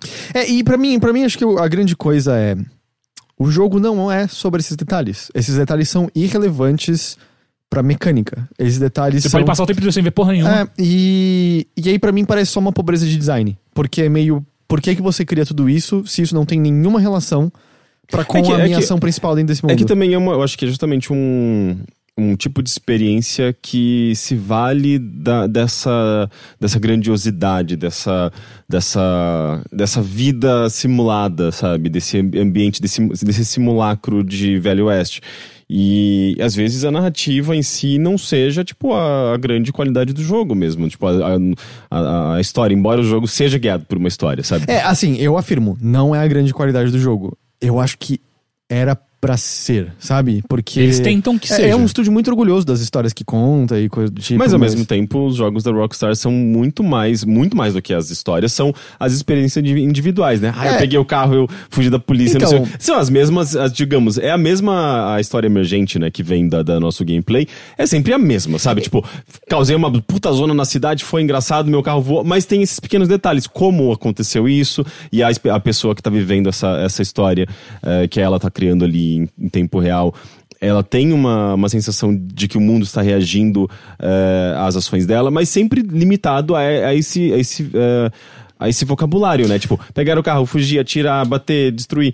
E, mas Então, daí, daí é. surge alguma coisa engraçada, geralmente. Mas né? assim, eu, eu acho que varia de jogador pra jogador. Por exemplo, eu sempre gostei da Rockstar pela narrativa. Sempre foi esse meu foco 100%. Sempre achei um saco zoar na cidade de GTA, sabe? Eu também. Mas a coisa que eu senti é, eu tô curioso pra ver, eu não vi histórias emergentes aparecendo ainda em, em redes sociais do Red Dead. Eu vejo muito compartilhamento de imagens, porque, de novo, o jogo é ridículo de lindo. Mas as- os sistemas parecem meio duros demais pra isso. De novo, tudo que acontece de legal me parece pré-programado pra acontecer daquela maneira. O que eu gostava, sei lá, no primeiro Red Dead era me jogar em cima das pessoas porque eu adorava ver a animação delas caindo. Sabe, coisas idiotas, sabe? Tipo, completamente idiotas. Ah, que isso não, pode fazer Que ainda. não, não, não, não vão carregar nenhum significado pra minha vida, mas eu, eu me divertia fazendo. Sabe, tipo, sei lá, eu, eu, eu inventei a brincadeira de boliche humano. Eu empurrava, consegui empurrar várias pessoas pra um, pra um penhasco e elas caíam de pé, assim, tipo, meio que, oh my god, tipo, e caindo de pé, nem, nem havia, um, por alguma razão, não tinha uma animação delas. A física não era ativada naquele momento, e elas ficavam paradinhas num cantinho, e eu consegui jogar, tipo, umas 5, 6 pessoas ali, e eu tentava jogar alguma coisa grande pra ver quem, quem, que Aham. era, quem que caía. Coisas muito imbecis, É. assim, tipo, eu lembro de Red Dead Redemption não pela narrativa maravilhosa, pelas trilhas sonoras, eu lembro pelas coisas imbecis Entendi. que eu fazia, sabe? É, eu, eu lembro quando a narrativa. no- eu lembro de quase. A narrativa pra mim me fez superar as partes que eram chatas do jogo, sabe? Mas eu, eu, eu, eu botaria Red Dead Redemption 2 mais próximo do que GTA 4 fez com GTA como um todo. De. É um jogo menos sobre. É um jogo mais sóbrio. É um jogo menos sobre a zoeira.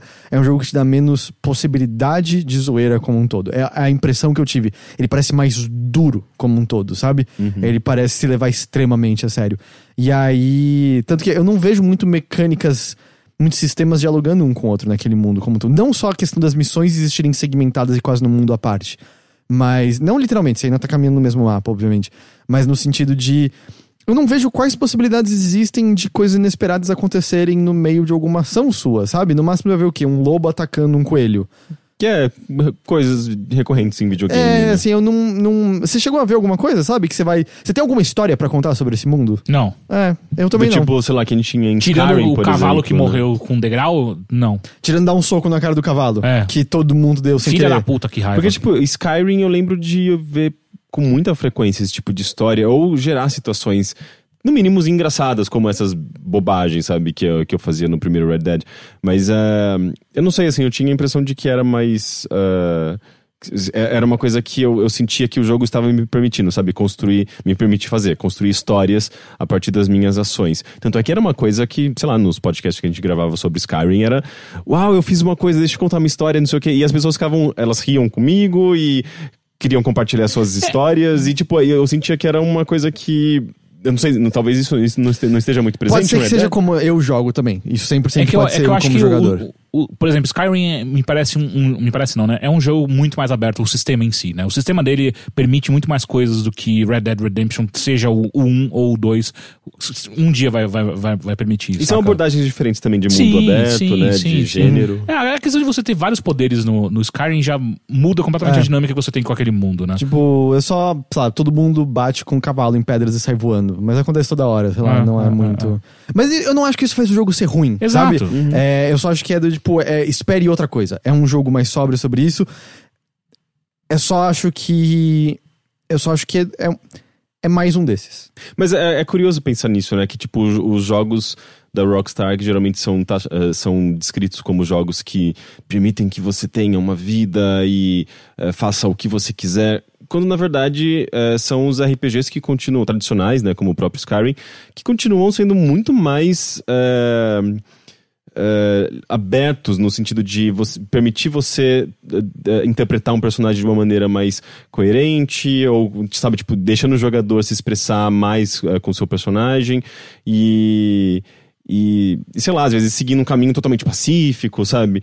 Eu, eu acho que o Red Dead Redemption 2, pelo, pelo que vocês descrevem, continua sendo um jogo da, da Rockstar É. que tra- transmite a ilusão de que é um jogo completamente aberto e o mundo vivo e tal, mas na verdade ele é cheio de. de de, de barreiras ali, né? Ele, por mais que ele tente eh, permitir você se, eh, se, comunicar com o jogo com diferentes verbos, ele ainda é muito limitado ao verbo central lá, É. que é atirar, correr, se movimentar com e, o cavalo. E, cara, a maioria das missões vai terminar com você puxando uma arma e matando as pessoas ali e tal. E. Não sei, eu, eu diria isso. Amo o mundo, amo andar pelo mundo, ando estar naquele mundo. Esperava muito mais da história e da qualidade dos diálogos dos personagens. Não gosto nem um pouco da relação que, as, que, que, tipo, a, a história tem pra com o mundo, porque é inexistente. E não gosto nem um pouco da artificialidade de todos os seres humanos daquele mundo, assim. do tipo, parece que você tá conversando com robôs o tempo todo por conta de um sistema que eles tentaram implementar que eu acho que falhou quase completamente. O lance de você ter os verbos quando você puxa o gatilho. é, tem vezes que eu tô puxando uma conversa, parece que é a bandinha do Chaves conversando. Cada um tá tendo um diálogo diferente e termina falando: o que aconteceu? Bugou, eu acho, porque cada um tá falando uma coisa aqui, sabe? É estranho. Mas é um bom jogo. E as- a parte que dinheiro compra é meio que sem igual, porque olha a grana que esse estúdio tinha. É provavelmente o jogo mais bonito da atualidade. é, a trilha sonora é maravilhosa. Inclusive, tô meio arrependido de ter comprado pro PS4, acho que no PC o Não bagulho... tem versão de PC. Então, mas tudo indica que vai ter, né? Ah, sim, mas você ia esperar tanto tempo assim? Pois é, eu Não. fiquei. Eu enfim. fiquei impressionado com que, eh, que eu li alguns nomes eh, que, de, de, de artistas que trabalharam na trilha sonora. Tem o, o Arca no meio. O Arca faz música eletrônica. É, mas é uma música escondida dele no meio, não? É? Assim? Eu vi alguma, alguma É? matéria sobre isso. Tem uma música escondida de um artista no jogo e tal. Mas a música em geral, ela tem essa. Ela, ela tem um clima mais folk. É o mesmo clima mais- do primeiro. Ah, É. ok. Não, não as com É, vocal não, do. Esqueci o nome do. José Gonzalez. É. Mas é, a trilha sonora é puta que pariu, Uhum. magnífica, magnífica, magnífica. assim. Mas é, é um bom jogo. É, Red Dead Redemption 2 é um bom jogo. É, eu, eu gosto dele, assim. Apesar, apesar das partes que eu não gosto nem um pouco, eu gosto dele. Tô, tô Eu- curioso até pra ver se a história vai engatar eventualmente. Eu tô mais no nível de quero gostar, Uhum. porque eu não tô jogando o suficiente. Mas enfim. Entendi.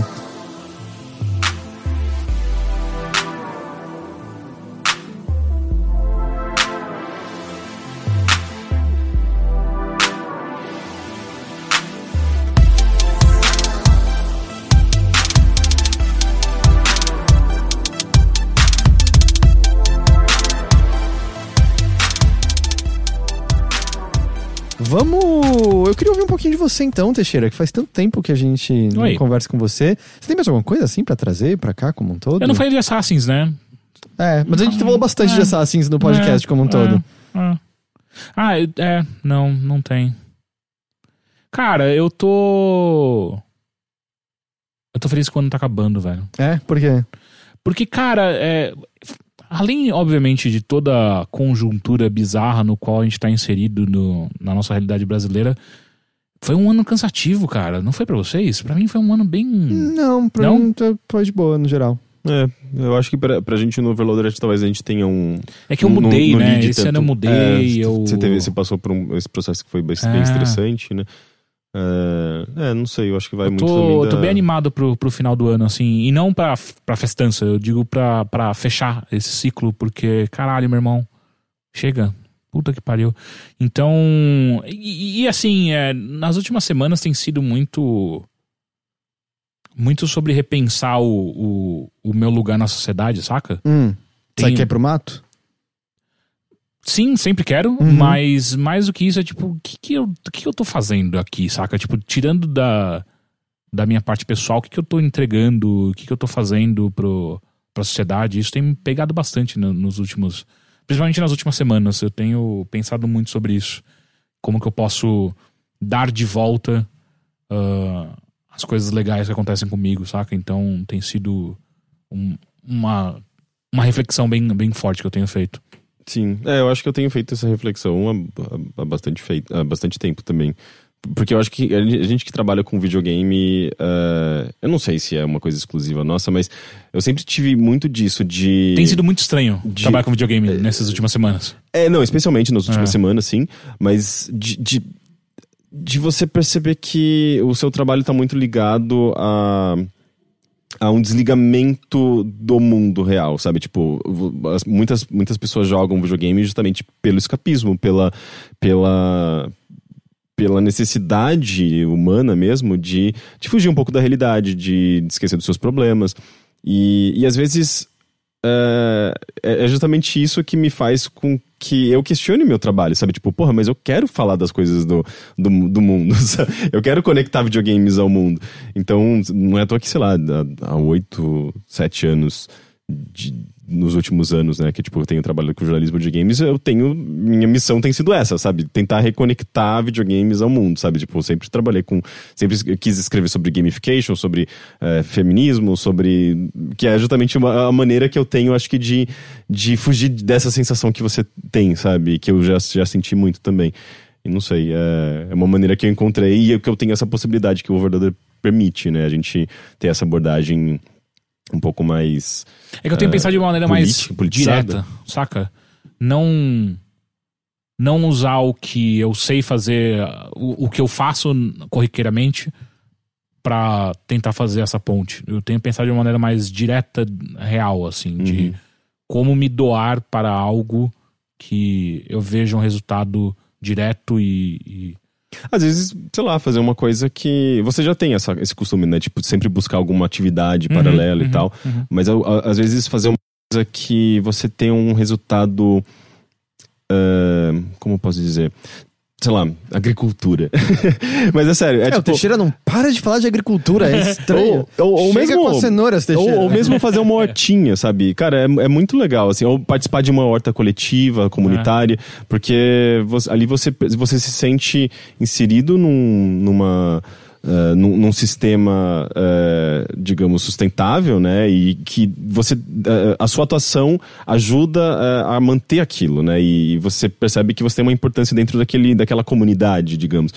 Isso já, já, eu acho que já, já, já torna esse- essas suas pequenas ações muito importantes e você, acho que sente eh, essa, essa retribuição, assim, tanto da- das outras pessoas, né? Tipo, da, dessa, do, do, do prazer de fazer parte de um negócio, e também quanto da, da própria natureza em si, sabe? Tipo, de você ver que aquela planta que você plantou ali serviu para alguma coisa, você colheu, você cozinhou, você enfim, tem, tem toda uma, uma série de, de, de coisas prazerosas envolvendo essa, essa atividade, né? Não sei, às vezes, às vezes esse tipo de, de coisa É. pode fazer você se reconectar.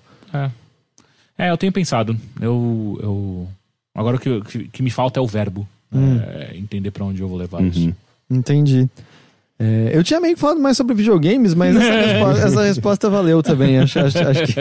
É porque eu já falei de Assassin's Creed. e- mas você tá gostando do Assassin's? Sim, sim, sim, sim. Só se não sente incrível. Mas é uma bosta história, né? Puta que pariu, que história merda, meu irmão. É que ela tem um ritmo estranho.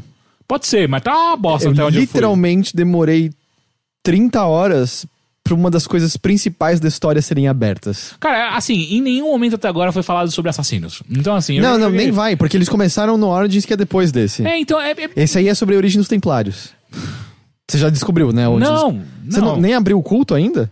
Não. Ah, você não tem to- nem, nem todas as mecânicas ainda. Não, eu fui. Eu, eu, eu acabei de pegar meu barco, velho. Eu, Ah, eu, não. Eu, Então, eu, Mas o comprometimento. o compro- Não, voltando, eu tô com pouco tempo pra jogar. Não, então, é, o Assassin's Creed, se a, se a gente tá falando que nada acontece no Red Dead Redemption 2, o Assassin's Creed Odyssey olha pro Red Dead Redemption 2 e fala, hold my beer, sabe? Porque assim, não tem ritmo nenhum a história É daquele bizarro, jogo. Nenhum. cara. O comprometimento histórico de- da série Assassins foi pro saco há muito tempo, né? Porque, tipo.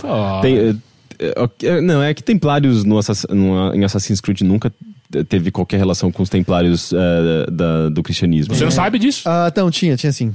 Tinha, Tipo, por- o último porque- chefe do Assassin's Creed 2 é o Papa. É? Mas, mas os Templários surgiram na Idade Média. Não, depois da Idade Média, em mil, mil Não, 700 que e pouco.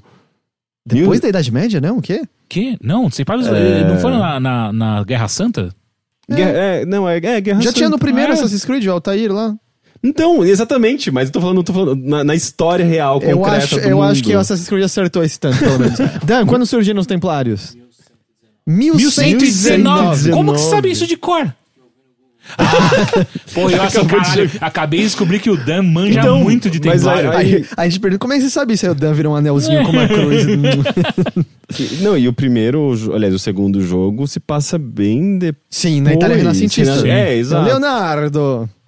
Ali, ali ele até pode ter algum. Não, mas a algum ideia contexto. do jogo Mas- é mas que é uma a- sociedade secreta que existe para além do tempo que nem sempre teve só o nome de Templários. Ah, ok. Então, que- então quer dizer que os templários estão surgindo totalmente fora de um contexto não é, cristão. exato, não, etc. na Grécia Antiga é um culto relacionado ao primeiro povo, é isso. Tá. É, não, não tem como levar a sério historicamente esse jogo. É, é, que- é Ah, não, pera. Não, você vai comprar a- o, o, o, discurso do Moacir que, tipo, porra, as pessoas estão aprendendo história Não, graças mas, ao mas, Assassin's Creed. é, é Mas um, é um jogo não- que tem uma proposta histórica e educacional. Não, não tem mais. Quer dizer, tem em partes, porque o Assassin's Creed Origins tinha todo a DLC que era Ex- só de história É, do da, Egito. da, da biblioteca de Mas- Alexandria. A- Essa era uma proposta mais antiga deles, em que você podia ver monumentos clássicos. Ver monumento continua. Se bem que aí você ainda vê o paternão É, e tal. Mas- exato, você vê monumentos É que tem um, tem um momento da história do Odyssey que demora essas 30... É que eu não posso ficar spoiler de 30 horas. Uhum. Mas é tão maravilhosamente estúpido o review desse jogo. É Você jogando com a Cassandra também? É óbvio, né? É, tipo, ela é muito da hora. Cara, ela é muito forte, velho. Você também tá jogando é, assassina bissexual que come todo mundo? Sim! Se É eu tenho única- chance de transar com alguém, eu estou transando com alguém. É, exato. Teve um- Inclusive, eu dei uma resposta pra uma. Pra, é é uma herdeira de um, de um Apolo. Não, não Apolo, não, de Ulisses, eu acho. Ah, sim, sim, eu transei com ela. É, então, eu dei uma resposta meio, meio atravessada que eu ia transar com ela num, num, num momento, logo no comecinho, e aí eu, eu, eu cliquei na resposta achando que ia ser uma coisa, ela deu uma puta resposta atravessada, eu não transei com ela. Fui transar com ela só depois de duas horas. Mas é muito louco que você transa com ela, logo depois ela fala: Meu pai tá doente, tem assassinos por perto. Exato. Você. E eu Ok. vamos transar? É, vamos! é, Aí é, elas é. saem de cena e volta. Cassandra então- é a maior papinheira do mundo! Ou então, tá- tô ligado que agora você tá sendo ameaçado de morte, mas vamos dar uma relaxada. Teve- Porra, velho! Tem, tem umas missões relacionadas a um casal que tá apaixonado um pelo outro. Eu dei em cima dos dois, tentei comer os dois. Deu tudo errado, eles se mataram no final. É, espartanos não ligam, tá ligado? mas é, não, total, assim. Mas é. A Cassandra tá se divertindo. A atriz da Cassandra tá se divertindo muito com tudo aquilo o tempo Aham. todo, assim. Mas. E o Alexio só soa burro. Sim! Ele só porra, soa pra burro. caralho. Eu sei que eu repeti isso muitas vezes, mas eu não sei descrever aquele ator de outra maneira. Parece que ele tá tendo dificuldade de ler o script dele. assim. É, mas é. seja, alguém aqui conseguiu jogar mais do Return of the Obra Dinn? Ah, eu acabei de baixar. Eu joguei o comecinho com, com meu namorado, mas não deu muito certo. Acho que eu preciso jogar aquele jogo sozinho. Sozinho, eu acho que duas pessoas não é muito legal, não. É que eu achei que ele ia gostar do contexto meio. Eh, ele, ele- não histórico, mas ele evoca uma coisa de, de, de, de história, de eh, geografia e tal. Mas eu acho que ele só achou muito confuso. eu acho que eu preciso jogar sozinho. Tá. Ah, esse episódio ficou todo diferente por quando o horário que a gente começou, mas o Ed. Vamos ler um e-mailzinho e aí a Vamos. gente encerra por aqui, porque senão o Dan volta pra casa só na sexta-feira.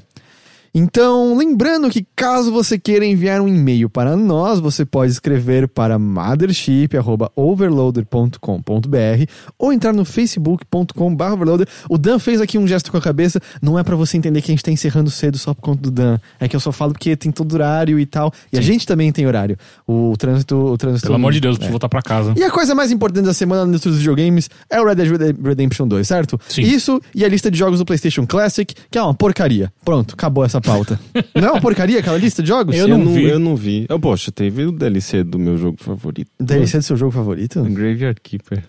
Ah, mas você pode falar depois, não sei. Eu falo no- na, na semana que vem. Cara, peraí, eu vou só falar. Olha a lista, da, a lista do PlayStation Classic: Battle Arena Toshinden, Cool Borders 2. Cool! Eu, Borders! só- eu não sabia, eu não consigo ler o nome desse jogo e não ouvir você falando isso. É muito bom, velho. Destruction Derby, Final Fantasy VII, Grand Theft Auto, Intelligent Cube, Jumping Flash, Metal Gear Solid, Mr. Driller, Oddworld Apes Odyssey, Rayman, Resident Evil Director's Cut, Revelations Persona, Ridge Racer Type 4, Super Puzzle Fighter 2, Turbo, Sy- Siphon, Fight, Siphon Filter, Tekken 3, Tom Clancy's Rainbow Six, Twisted Metal e Wild Arms. Tem jogos bons aqui, a maior parte você olha e fala, por que que esse porra desse jogo tá nessa lista aqui? Pô, tem Siphon Filter e tem Twisted Metal, cara. Qual que é qual é o Twisted Metal? Primeiro. Não, é, você não quer Não. jogar nunca mais esses Twisted Metals. Eu, eu gosto muito da trilha sonora. E não tem alavanca nos controles, só lembrando. Puta que É pariu. é o Nossa, cem. não dá. Tipo, é uma lista estranha, não- nada pareceu legal nesse negócio. É, E a Jade Raymond saiu do Emotion, do Emotive. Não sei, não fede não cheira pra mim. E o Team Sonic Racing foi empurrado pra maio do ano que vem. Eu Não sei, não fede nem cheira pra mim. e olha que tem Sonic no meio.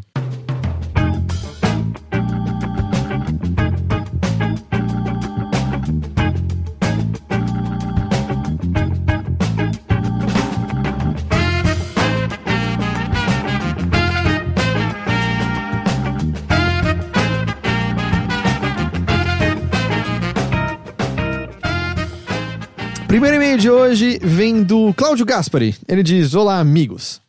Recentemente resolvi testar um jogo no PlayStation 4 que foi dado na Plus, chamado Apotheon. É um game indie divertido, cujos gráficos lembram aquelas pinturas gregas antigas e a movimentação dos personagens se assemelha a marionetes. Faz tempo, né, que esse jogo foi dado na Plus? Eu acho que 2000 2017? Apesar de gostar da mecânica e história, o jogo é cheio de bugs, em especial daquele tipo que você fica preso em paredes. Durante boa parte, esse glitch era inofensivo, visto que bastavam dar uns pulos que o personagem se desgrudava do chão. Entretanto, justamente no chefe final, o bug acontecia de forma irreversível. Perdi a conta da quantidade de vezes que eu enfrentei o maldito boss e não consegui derrotá-lo apenas pelo fato de cair e ficar travado. E o filho da puta ainda ne- não tinha nem a misericórdia de me matar enquanto eu estava naquela situação, necessitando dar quit e iniciar tudo pela tela de título novamente. Eventualmente acabei conseguindo burlar esse problema e terminei o jogo. Dito isso, pergunto: já pegaram algum jogo em que os bugs estragaram totalmente a experiência? Seja ele glitch estético que os tiraram do clima ou algum que destruiu a mecânica propriamente dita? Grande abraço a todos, Cláudio Gaspari. É engraçado porque, no fim das contas, bug é quase sempre engraçado. É, porque te pega de surpresa, né? O negócio é, é, é igual, sei lá, comédia. Comédia é muito isso, né? Tipo, é você é, trazer algo à tona completamente, sei lá, descontextualizado ou te surpreender com uma ideia meio absurda. E, e- e bug é meio isso, né? Por isso, que, por isso que é meio cômico na maioria das vezes. Porra, eu lembrei de um. Hum. Quando eu tinha PS1 e morava em Atibaia ainda, e cada jogo custava 10 reais, os jogos piratão, eu comprei um chamado Apocalipse.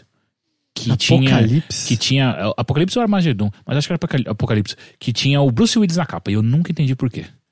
Ah, porque é- não é do filme? Eu não sei. Armageddon. Por- não, Armageddon nem é com Bruce Willis. Começa Ah, assim. não, é verdade. Não? Pera, é? É claro que é. Não, a gente não tá falando do filme de. de- Do Meteoro. É, então, não é sobre isso. Mas se chama Armagedon esse filme. Então é Apocalipse. É, é um jogo de tiro em é, é, é, terceira pessoa, só que visto de cima sempre, sabe? É, é quase um, um, um shoot 'em up. E aí você fica controlando o Bruce Willis lá. É, sei lá por quê. E o bug? E o bug era que. Acho que era na terceira ou quarta fase. Ele sempre. Você ficava em plataformas que elas ficavam andando de vez em quando. E, e- e uma dessas plataformas sempre travava. Não dava pra jogar. E aí você parava e aí o, o, o cenário continuava e você ficava parado lá atrás e não dava É porque era a versão pirata. Eles fizeram É, possivelmente. lá um, um lock pra Existe um filme do Bruce. Willis chamado Apocalipse. Viu? É isso aí. Uau. Ah, cadê? Aqui, ó, peraí, achei a Wikipedia do, do, Do do jogo. jogo. Do jogo. Peraí que meu É celular... a capa, a capa é a cara dele, não é? Eu Não sei, meu celular travou completamente, peraí. Apocalipse é um shooter em terceira pessoa, lançado para PlayStation, desenvolvido pela Neversoft e distribuído é, pela é, Activision. É, É, a tem- Neversoft que fez o Twisted Metal? Não, Não. fez, Não. fez alguns. Fez, é, é, Guitar Hero, não fez? Skate- e fez é, Tony Hawk. Tony né? Hawk, verdade. Ela fez, ela fez Guitar Hero ou não? Agora não sei. Ahn, cadê? Ele tem o ator Bruce Willis, que deu a aparência do personagem principal Uhum, e a voz. Era o primeiro jogo original da Neversoft antes dela lançar Não pra a, mim. a franquia Tony Hawk. Ah, cadê? Ah, a história é que um cientista maligno chamado Reverendo criou uma poderosa teocracia baseada na ideia eh, de que estamos rapidamente nos aproximando do apocalipse. Ele usa sua expertise para criar quatro poderosos cavaleiros do apocalipse. eh, para, Paulo Guedes. para, para garantir que, que isso aconteça. Cadê? É, é meio isso, mas tipo, acho que não existe então um filme. Ah, pera, não. Quê? Existe o filme, Você gente. acabou de falar que existe o não, filme. é que tinha aparecido como resultado do Google, mas não tem isso. Por que caralho que o Bruce Willis deu a cara dele pra um jogo completamente desconhecido, velho? Porque a Activision tinha dinheiro, provavelmente. Não. Não, não é possível, Eu, cara. eu não tô lembrando. Eu já, já, já caí em situações assim também, de. Sei lá, eu tô num Você teve, do, você teve do Darksiders 2, que você teve que parar o jogo. né? É, é verdade. O que o, o- o- tinha uma bolota que eu tinha que usar pra resolver um puzzle que ela caiu num, num lago e não tinha como pegar de maneira alguma. O jogo travou pra sempre pra mim. E eu coloquei num, num fórum lá e não sei se ignoraram, mas eu acho que eu acho que acabou chegando uma atualização que impedia esse bug, mas É, mas era, passou muito tempo. passou muito não foi? tempo e eu já tinha desencanado do jogo. É, mas eu não. Eu acho que eu não me lembro muito bem de bugs que eu tenha pego que estragaram o jogo inteiro. Assim, tem Não, peraí, momentaneamente. só um segundo, porque eu, eu fui procurar Apocalipse aqui pra ver se era a capa, e de fato é a capa com a cara do Bruce Willis. Só que no Google tá mostrando aqui um bagulho meio bizarro que é 94 pessoas gostaram desse videogame. Ah, não, a, Que porra é essa? a, a crítica é. É estúpida. É, deu 7 de 10 no geral, assim, pra ele. Mano, Então é um jogo. é um- 94% das pessoas gostaram desse jogo. Não é confiável, não precisa. eu sei que não, mas eu acho que é, é- é tão absurdo. 94%. Mas, assim, só de É um, ter jogo, o- é um jogo antigo, ninguém fica dando Só de, volta ter o, atualmente. só de ter o Bruce Willis já ganhou vários pontos. O jogo do quinto elemento, maravilhoso. Deve- deve- tem o Bruce Willis. Deve ter, sei lá, tipo, um jogo antigo que ninguém lembra, ou alguém, alguém que é fã foi lá e deu uma nota máxima. Die Hard Trilogy, qual a nota que você daria? 30 de Ah, 10. São eu- três jogos do Bruce Willis num só. Eu gostava do, do de carrinho, que era, tinha que ati- desativar as bombas, Uhum. e era uma coisa meio GTA, muito antes do GTA 3, e tinha, e tinha o de tiro, né, que era tipo Virtual É, Cop, e tinha um que e tinha era... um que era de visão de cima. É, é isso? É, eu acho que era. Eu gostava mais do de carrinho, que era mais arcadezão, assim, meio bem difícil. Ah, Bruce Willis já teve em muito jogo, né? Porra, Só que a gente contou vai três. descobrir que. É, bom, ele já tá mais que o 50 Cent. 50 Cent tem E- dois, né? E ele Ah. fazia um Yippee-ki-yay! Sim! Isso acontecia, é você- acho que no Game Over, quando você colocava high score. Mas, mas não é nem parecido com o que ele fala no filme do Yippee Motherfucker? Ele falava isso, acho que no score lá. Ok. Eu tinha esse jogo, era Ou divertido. não, era o vilão, né? Era o professor Snape que falava Yippee Motherfucker, né? Não, era ele. Era ele Eu acho que ele Era estava ele. cortado porque não, devia, não podia ter palavrão. Não, era sei. ele, era ele. O professor Snape morreu, Por né? um segundo você falou professor Snape, daí eu falei, cara, no Harry Potter tem isso? Por que, que o Snape é que eu isso esqueci? Alan Rickman, ele é o vilão do Sim, primeiro sim, Hard, sim, morre sim, por conta de um. Rolex. Ele é o, o Krau- Klaus. Klaus. É Klaus? Klaus. Mas é. Eu não lembro de nenhum bug assim que me ferrou. Ah, por exemplo, no o Assassin's Creed Odyssey rolou. Uma hora eu fui assassinar uma pessoa, aí eu pulei naquele, sabe, pular pra assassinar, e aí tinha uma árvore no meio do caminho, travou meu salto e congelou o jogo inteiro. Ah, mas nos primeiros Assassin's Creed rolava pra caralho de você cair direto no, no infinito. Ah, é? Eu não, Ah. isso- eu não lembro disso acontecer comigo. E teve também nesse, no Odyssey, de tipo, eu tava andando e fez.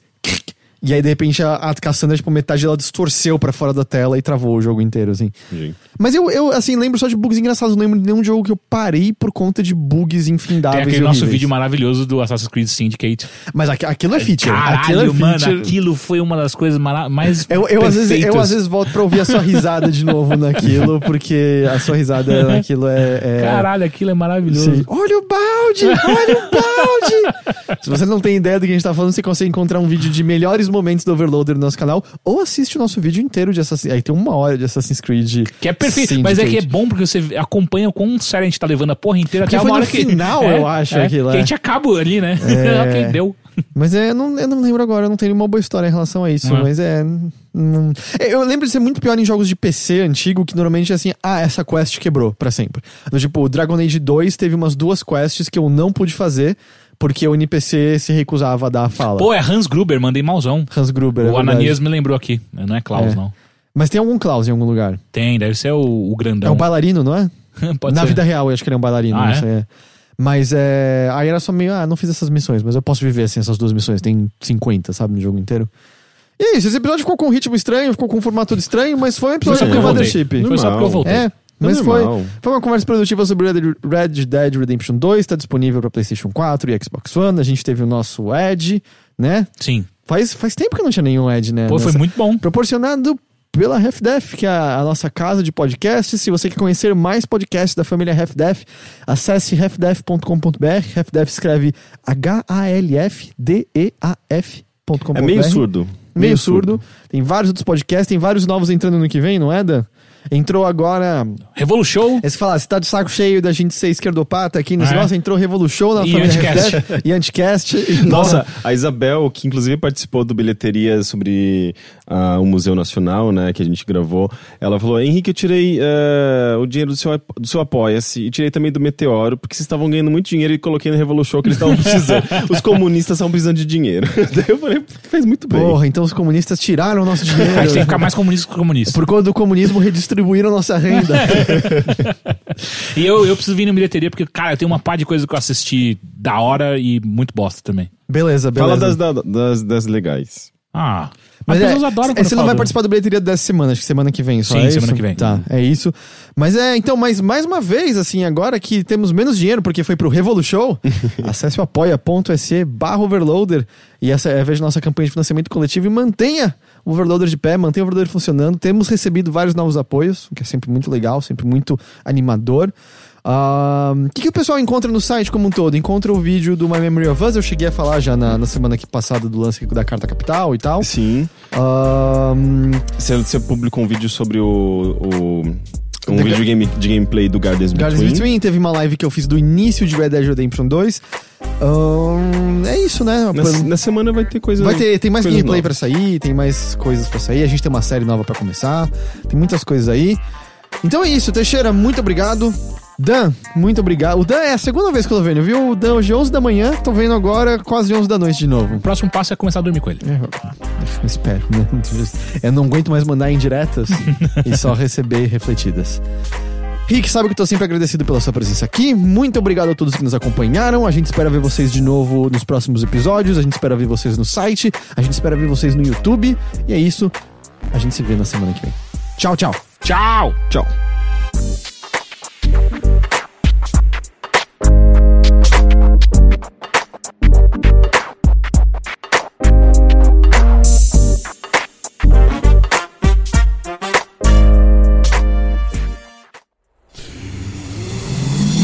Half-Death.